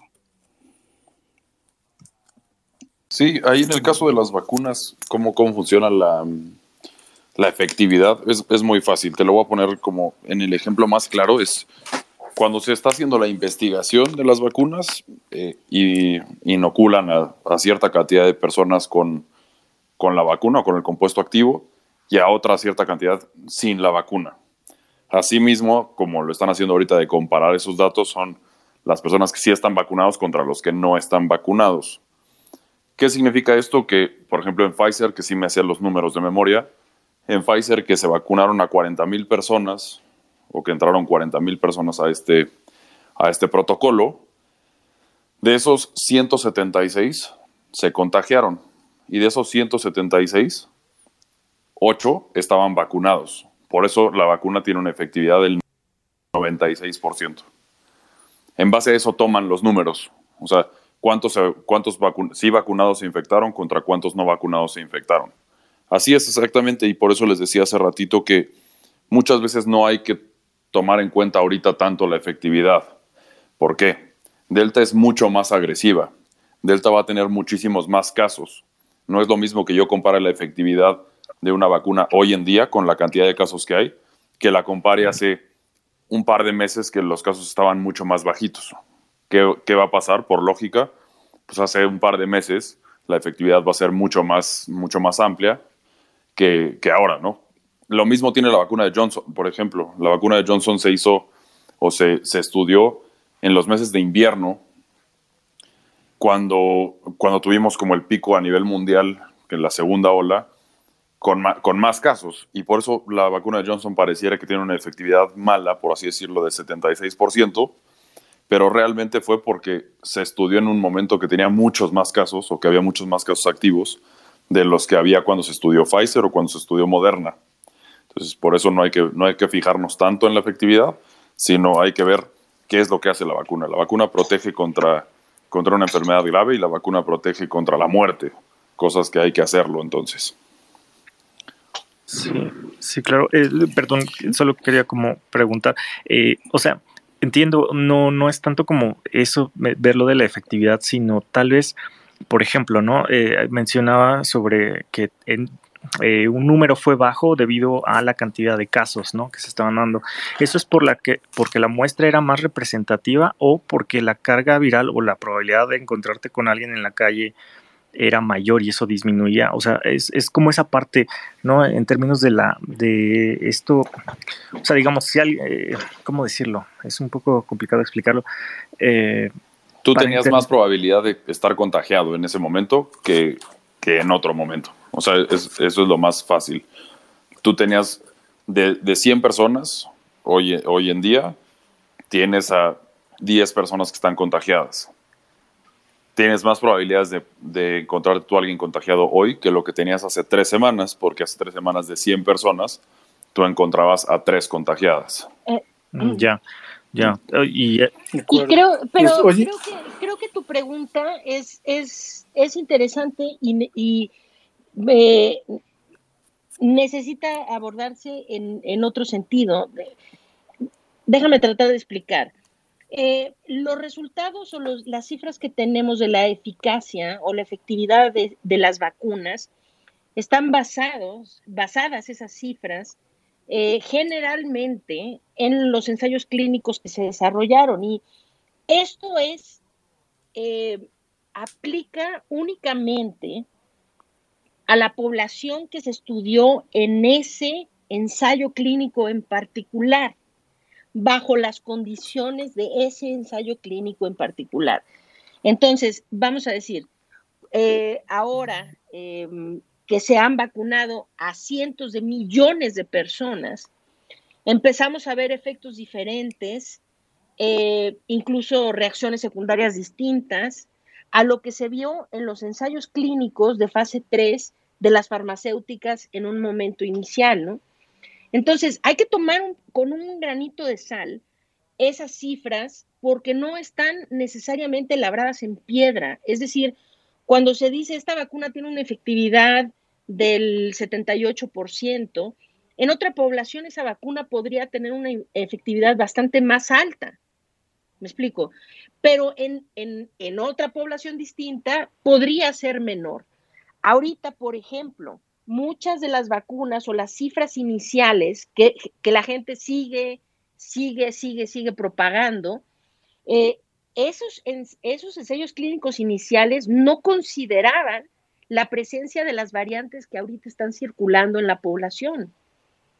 Entonces, necesitamos ir evolucionando conforme la pandemia va evolucionando y tenemos diferente, es decir, el patógeno tiene diferentes características y entonces hay que tomar las cifras de los estudios más recientes en donde sí se habla de poblaciones en donde circula, por ejemplo, la variante alfa o gamma o delta, y entonces podemos tener una mejor apreciación de cuál es la eficacia real de esa vacuna bajo las condiciones que tenemos ahorita eh, o más similares a nuestra población.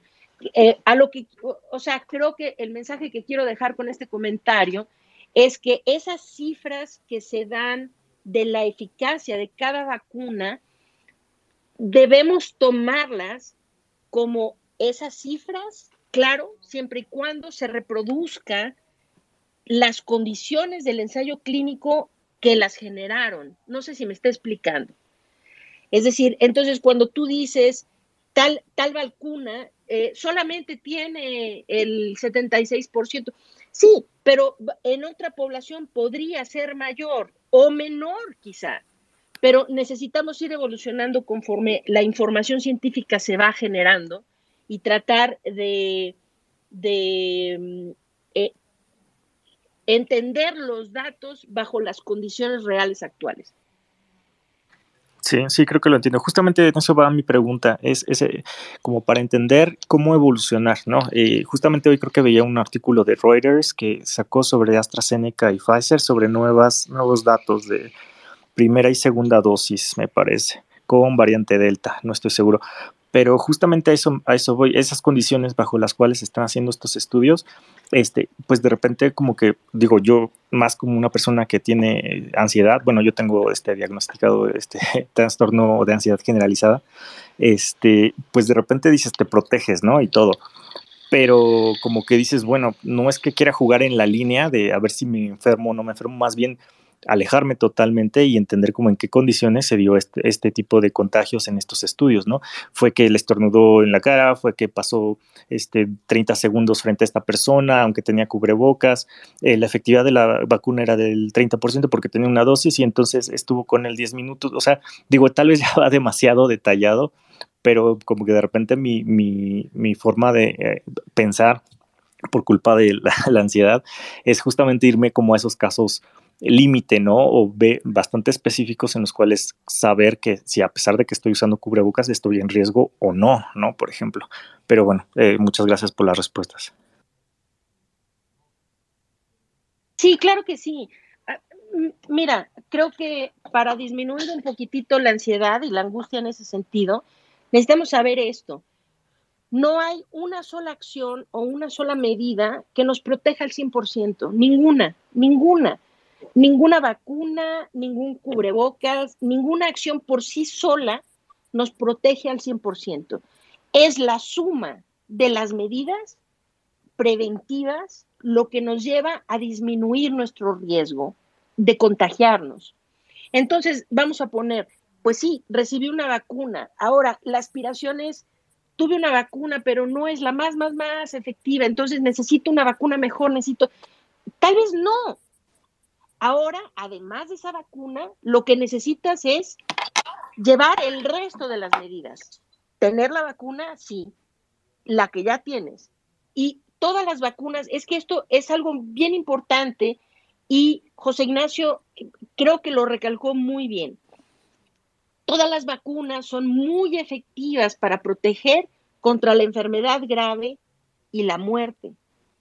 Y entonces debes sentirte tranquilo que la vacuna que has recibido, independientemente de las cifras y de todo lo demás, es una vacuna porque todas las que han sido autorizadas hasta ahorita, que sí tienen algún soporte científico, ¿no? Este, quien entendió, lo entendió, no sé, Arturo tiene un hashtag de eso, ¿no? O sea, quien lo entendió, lo entendió. Este, como la que tú te pusiste, sí, esa sí tiene el soporte científico, ¿no? Ahora, sumarle, ¿Tienes la vacuna? Sí. Ahora, no es que busques una vacuna mejor y otra mejor y otra mejor. No, no, no, es a eso. Hay que usar el cubrebocas correctamente todo el tiempo, cubrebocas de buena calidad. A eso hay que agregarle que no vayas a espacios concurridos, que sean cerrados, que no estén ventilados, ventilar esos espacios cerrados a los que sí tienes que acudir. ¿Qué más? Lávate las manos, sí, claro. Eh, es decir, hay que irle sumando las medidas y eso te lleva muy, muy cerca al 100%, siempre y cuando le sumes todas las medidas y empezar priorizando por las, aquellas medidas que son, que tienen mayor efectividad. Las de mayor, que viene siendo la vacunación, el cubrebocas, la ventilación, el evitar aglomeraciones, el buscar espacios abiertos, eh, eh, y, de ahí para abajo, ¿no? Entonces, este, creo, creo que no, no, no, eh, eso puede disminuir muchísimo la angustia de pensar, recibí una vacuna que no es la más, más, más esa, pues sí, pero eso lo puedo compensar con el resto de las medidas. Claro. No sé, no sé si eso ayuda en algo. Eh, perdón, antes, eh, tengo dos anuncios. Una, José Ignacio me está, bueno, está comentando que en breve se tendrá que retirar.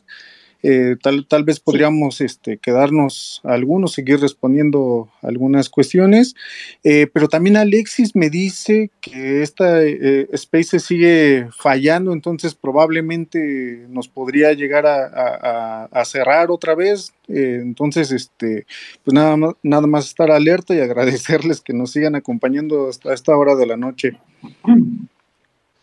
Hola, buenas noches. Bueno, muy, muy buena. Isabel, ¿cómo estás? Muy buenas noches. ¿Cómo está, doctora? Muy buenas noches.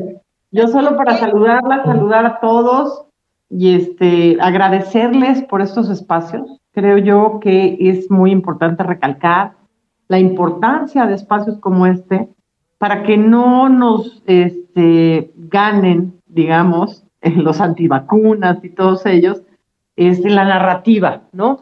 Parecería de repente en algunos temas que, que no hubiera pasado el tiempo, que el tiempo se hubiera congelado y se hubiera detenido ahí. Este, en otros temas hemos ido avanzando, ¿no? Hemos sabido con el tiempo que pues eh, los tapetes eh, sanitizadores no funcionan, ¿no? Que los arcos no funcionan. Sin embargo, se ha detenido el tiempo, por ejemplo, en cosas como el cubrebocas, cuando desde marzo del 2020, que ahora se veía tan lejano, se decía que había que utilizar el cubrebocas y hoy se sigue recalcando el uso del cubrebocas, pero vemos a un Bartlett, por ejemplo, diciéndole a uno de los, de los asistentes, a uno de los periodistas, que se quite el bozal. Y entonces es bien importante, yo leo a tanta, tanta gente diciendo, no, yo no me voy a vacunar, porque ni siquiera conocemos bien las vacunas. No, yo creo que usar el cubrebocas ya está de más. No, bueno, el, el, el del fútbol de México, de la Liga de México, se acaba de contagiar porque su pretexto es, es que en Los Ángeles ya no se utilizaba el cubrebocas. Y entonces yo aparecí sin cubrebocas. Creo que, que estamos como detenidos en un tiempo, en un, en, un, en un pedazo de tiempo en el que la gente sigue sin entender la gran importancia del cubrebocas y los avances que se han tenido al averiguar, ¿no? Lo de los espacios cerrados, al estar ya segurísimos de los espacios cerrados, y recalcarles a todos la importancia de las vacunas una y otra vez. Entonces yo solo quería saludar y agradecerles este espacio y que no dejen de hacerlo. Y doctora, ya sabe que la estamos esperando también a todos los que quieran en Radio Tuiteros. Y este, y pues felicidades porque es un espacio bien importante pues superpuesto siempre para participar en el espacio Radio Tuiteros. Ya sabes que ya hemos estado antes y de repente andamos con muchas ocupaciones, pero realmente siempre, siempre dispuestos a, hacerlo. Y lo que dices, pues sí, es muy cierto, o sea, eh, pero no sé, eh, creo que de repente nos enfocamos mucho en la parte, sin duda, ha sido muy, muy negativa, muy negativa la corriente de los anti-vaxxers, los conspiracionistas, ¿no? Menos en nuestro país que en otros. En Estados Unidos realmente esto ha sido un problema em, gigantesco. Es decir, Estados Unidos no puede pasar del 50% de la población vacunada con esquema completo porque llegaron al muro de los anti-vaxxers. Ahora, aquí no tenemos tanto, no tenemos a la doctora esa, ¿cómo se llama? Acevedo, Karina Acevedo, no sé qué, este, que cuánto daño ha hecho el discurso de esa mujer, qué barbaridad, ¿no? Y este, y pero antes teníamos también a los del, este, ¿qué era lo que querían que todo el mundo bebiera? Este, este, de cloro, este hidróxido de Dióxido de cloro, cloro. dióxido de cloro, no sé qué, ¿no? Y también de repente, bueno, pues hasta hubo gente muy connotada que empujaba las partículas, en las nanopartículas cítricas y qué sé yo, y una serie de tonterías, ¿no? Pero creo que hoy por hoy eh, eh, hay mucha más gente abierta y que sabe que necesita información y que quiere información y que con la información haría lo correcto. Y creo que la tristeza que, ha- que, que tenemos en el país ahora es, es que mientras que hay mucha gente ávida de saber qué es lo que se necesita hacer para ayudar en este problema, lo que escasea es la información, ¿no? Entonces, bueno, pues para eso estamos, Isabel. Y están muy bien. Para eso están y están muy bien. De verdad, muchas gracias. Y nada más comentarle, doctora, para que les quede así como mi hijo con dos vacunas de AstraZeneca en Londres, la segunda vacuna eh, puesta hace más de dos meses, sí, este pasó a Barcelona, dice que Barcelona está verdaderamente inundado de, de COVID, que dice que están cayendo como moscas, y bueno, llegó a México y al llegar a México se hace la prueba porque no quería llegar a casa eh, infectado y, y- da positivo. Entonces yo lo puse en internet, mucha gente inmediatamente dijo, ay, es que qué alarmista. es que-". No, no, no, mi intención no era esa. Es eh, al contrario, es decirles, ok, sí, le dio con las dos de AstraZeneca puestas en Londres, pero este, sin ningún síntoma absolutamente. Entonces, bueno, ya afortunadamente salió, cursó la, la enfermedad y este, y bueno, sin ningún síntoma. Entonces, la vacuna sirve, la vacuna protege, póngansela, punto. ¿No? Muchas gracias. Gracias, Isabel. Al contrario, un saludo, un abrazo. Excelente. Pues ¿al- alguien más que quiera eh, participar, alguna otra duda, algún comentario. Eh, si pueden ser breves, mejor para también darle más oportunidad a otras personas. Blue Sim. eh,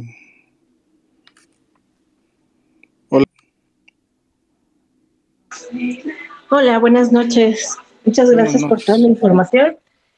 Mi pregunta, bueno, tengo dos preguntas y un comentario respecto a lo que dijo Roberto como abogado. Yo llevé un asunto familiar de régimen de visitas, en el cual el juez obligaba a la madre a que el menor viera al papá físicamente y él no tenía los cuidados. Sí se puede. Si nosotros, por ejemplo, yo eh, puse un artículo de la doctora Lori y obviamente se, se hizo una jurisprudencia en septiembre respecto del régimen de visitas que fuera a distancia. Entonces sí podemos hacer cambios como sociedad, todos en conjunto. Ese es una, el comentario. Eh, perdón, perdón, tan- eh, perdón, este, se tiene que retirar el doctor este, José Ignacio, entonces eh, ahorita seguimos contigo, eh, nada más me gustaría darle la palabra para este, agradecerle claro. y que se despida de, de todos nosotros, bueno, de ustedes sobre todo. Hola, José Ignacio. Muchas gracias. Quiero agradecer primero que nada a, a Salvemos Conciencia, al doctor Lorian. Muchas gracias por invitarme. Perdónenme que me tengo que ir, pero tengo, tengo guardia que hacer, así es que hay que, hay, hay que trabajar.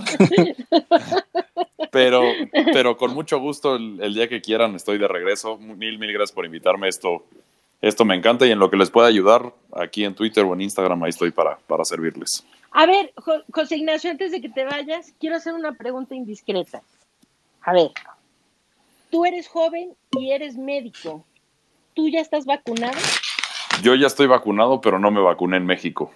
No, no, o Correcto. sea, y, y mira, Qué desgracia, qué desgracia. Eso, eso es una desgracia. y, y yo, yo ya estoy vacunado y no, y todavía he hecho cosas como por inscribirme a la vacuna y hasta ahora que, Ajá. Que cumplo la edad, que cumplo el rango de edad, me pude inscribir. O sea, no, no porque sea médico, no porque veo COVID, sino porque apenas se acaba de abrir de 30 para arriba, ya entonces es mi rango de edad y ahí, ahí me pude inscribir.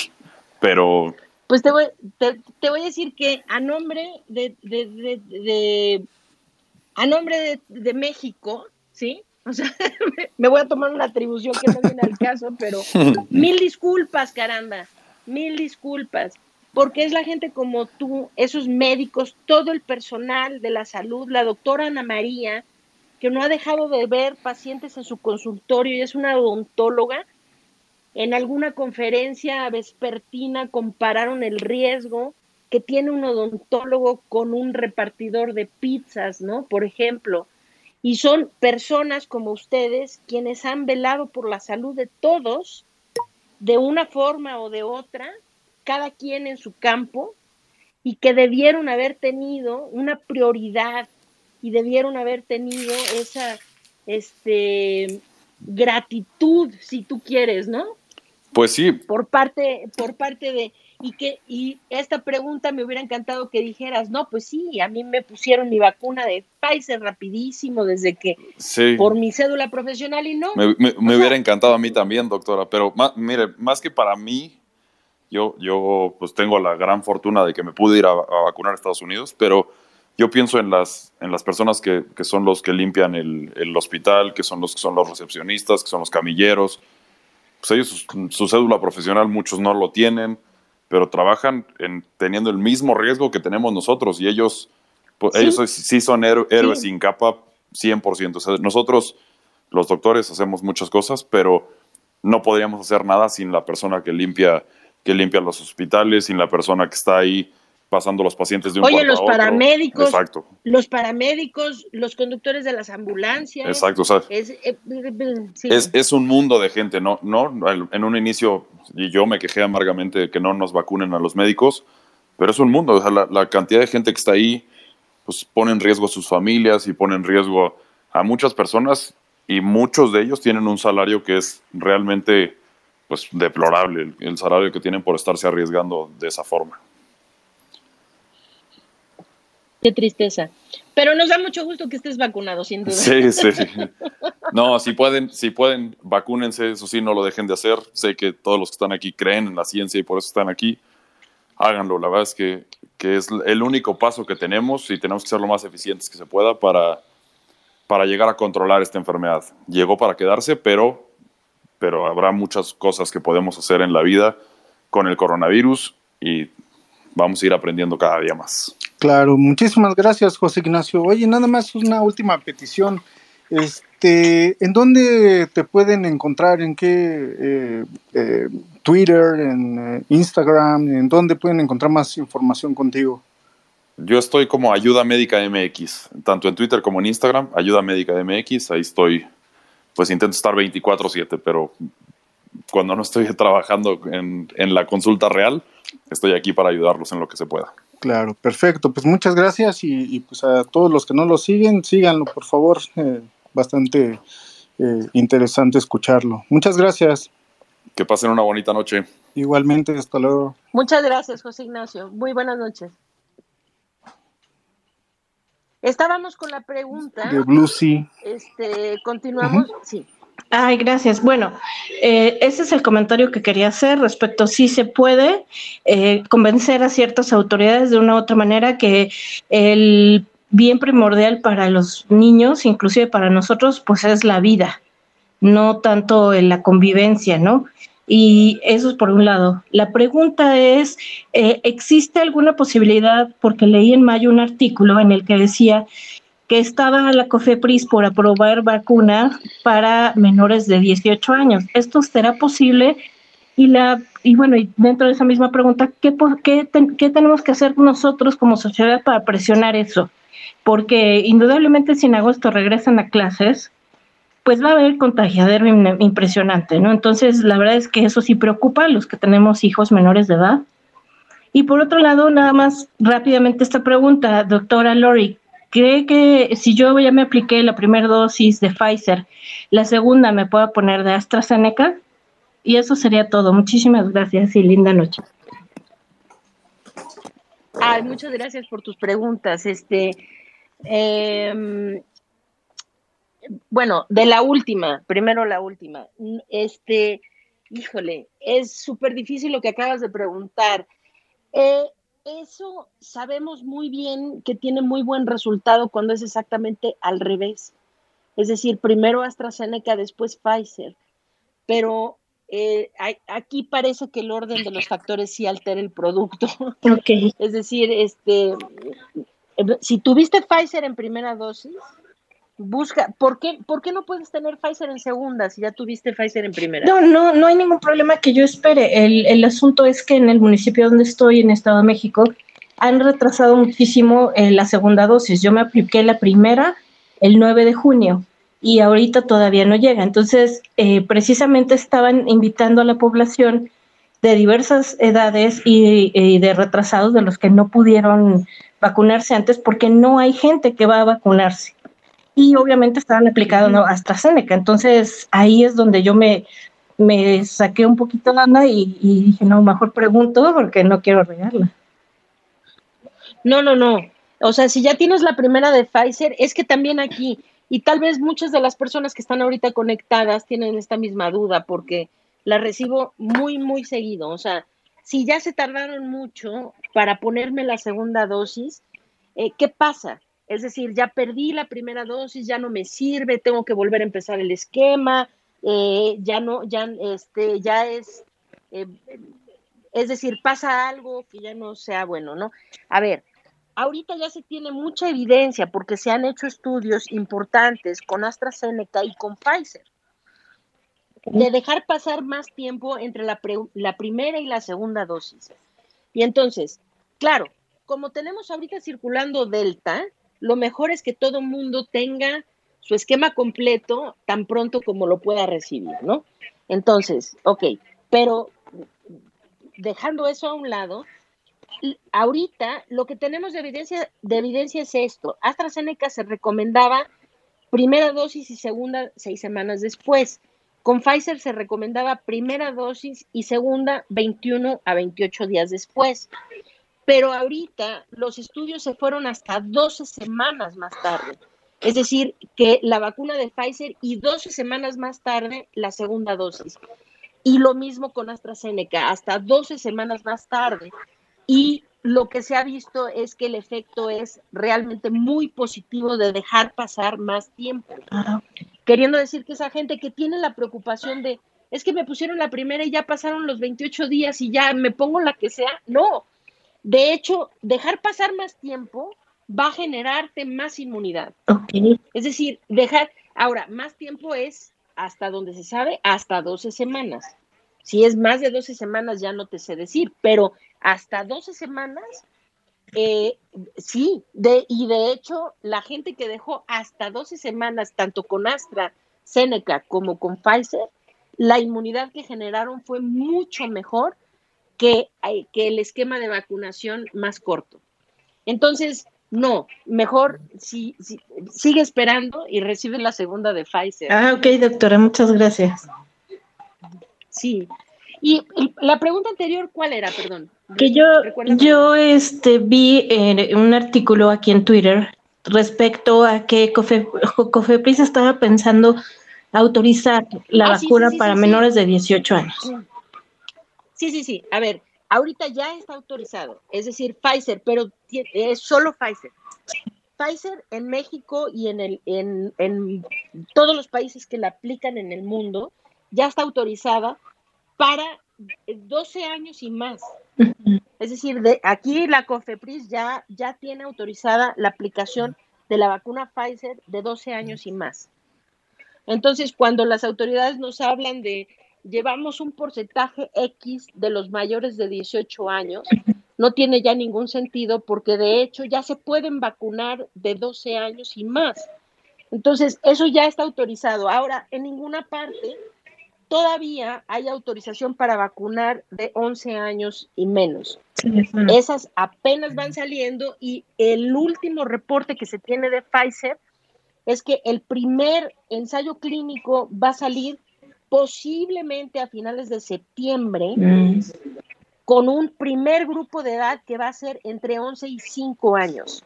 O sea, de 5 a 11 años, tal vez a finales de septiembre. Los de menores de 5 años van a salir en tres segmentos adicionales porque tienen, tienen sus bemoles, ¿no? Eh, eh, esos grupos. Pero ahorita, ahorita, ahorita, para contestar tu pregunta, sí, ya los menores, ya de 12 años, de 12 años en adelante pueden vacunarse. Si son de 12 a 18, solo con Pfizer, de 18 y más, con cualquier otra vacuna. Ok, pues yo espero que lo apliquen lo, lo antes posible también porque van a regresar a escuela en agosto. Y sí va a ser medio complicado, ¿no? No. Esperemos que eso no pase. ¿Qué tal? O sea, seamos optimistas y esperemos que eso no pase.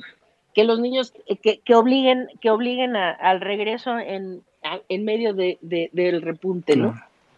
No, pues aunque obliguen, yo, o sea, uno va a ser escrito si se va a quejar, pues cómo es posible que quieran regresarlos, ¿no? Digo, sería lo lógico. Pero le agradezco mucho, doctora. Buenas noches a todos y muchas gracias también. Buenas noches a ti. Gracias. Muy buenas noches. Gracias. Hola, buenas, hola, buenas noches. Muchas gracias eh, por, por abrir este foro. Y bueno, yo quería hacer dos preguntas. Eh, la primera, ya hablar un poco de eso, pero sinceramente no me quedó muy claro. Es, eh, yo tengo la vacuna de Cancino y estoy, me estuve un tiempo muy alterada por, por el tema de, de- de ponerme un refuerzo. Eh, no sé si eso sea necesario. Es- Esto quiere decir vacunarme con, con Astra, que también está en mi localidad ahorita disponible con el rango de edad que tengo. Y la segunda pregunta que tengo es sobre si tienen algunos informes o detalles o, o estudios que indiquen un poco cómo está evolucionando todas estas variantes en niños menores. Mis hijos, tengo dos, unos mellizos que tienen cuatro años y, y no sé cómo, cómo está evolucionando de alguna forma eh, eh, el, el virus ante este rango de edad. Muchísimas gracias. No, sí, claro. Gracias, este, gracias, ¿no? Por la pregunta y esto. A ver, ojalá que estuvieran aquí miles de personas que me hacen esa misma pregunta con relación a Cancino todos los días. O sea, Sí. espero ser súper clara y, y clarísima, clarísima en mi respuesta. A ver, la vacuna de la que tenemos la menor información científica es Cancino. O sea, de todas las vacunas, bueno, a ver, para ser muy clara, de todas las vacunas autorizadas en este momento que se están aplicando, la vacuna para la cual tenemos la menor cantidad de información científica es la vacuna de Cancino. Entonces, cuando se hacen preguntas sobre Cancino, la respuesta es, podemos dudar o no, o esto, o- pero la única información que se tiene de Cancino eh, son comunicados publicitarios o técnicos o qué sé yo, de la farmacéutica. Pero Cancino no ha publicado los resultados de ningún ensayo clínico de fase 3. Entonces es súper complicado y los resultados que sí se tienen, honestamente, del indicio es que es una vacuna que tiene menor eficacia que otras, ¿no? O sea, similar a Sinovac, tal vez.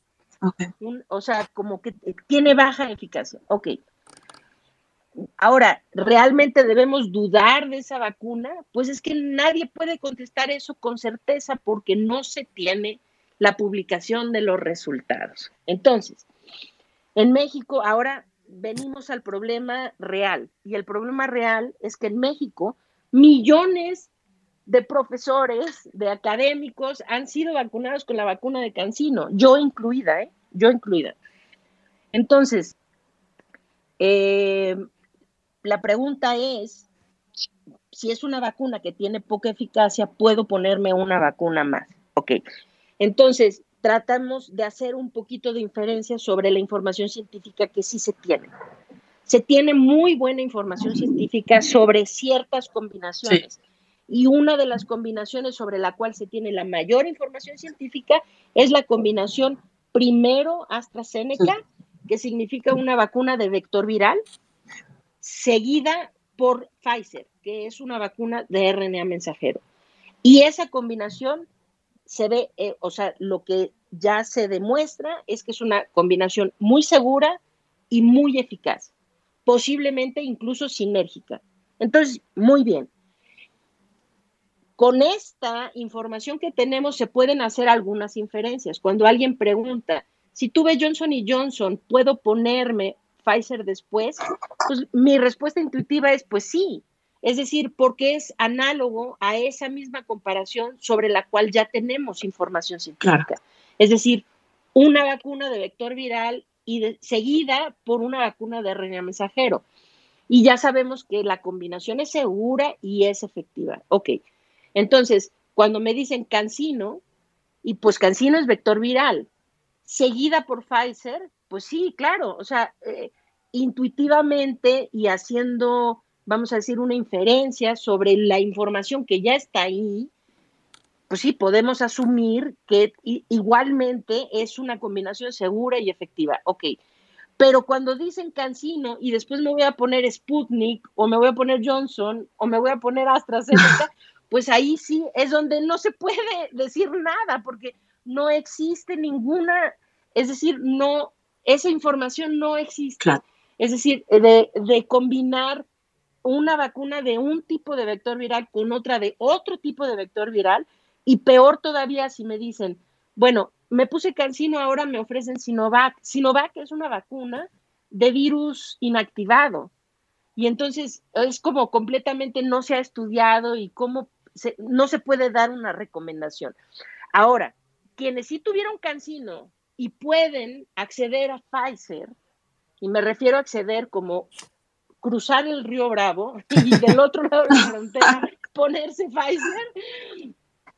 No, porque aquí en México no, o sea, vamos a decir, aquí en México finalmente, si ya tuvimos una vacuna, eh, hacer, yo entiendo que el sistema está completamente defectuoso, ¿no? Y muchos de los profesores o de los académicos que recibieron Cancino ni siquiera están en las bases de datos oficiales. Y entonces ya se dieron cuenta que pueden meter su CURP y de cualquier manera acceder, aunque ya tuvieron Cancino, acceder a la vacuna de su delegación, vamos a decir, ¿no? Y, y, mucha gente me pregunta por eso, ¿no? En mi delegación ahora están, están poniendo Sputnik, ¿no? y tuve cancino antes, ¿qué me pongo? ¿No? O sea, aquí en México creo que sí está feo que, que nos pongamos una vacuna adicional cuando aquí en México sí hay tanta gente que no ha recibido ni siquiera una, ¿no? Claro. Ahora, si, si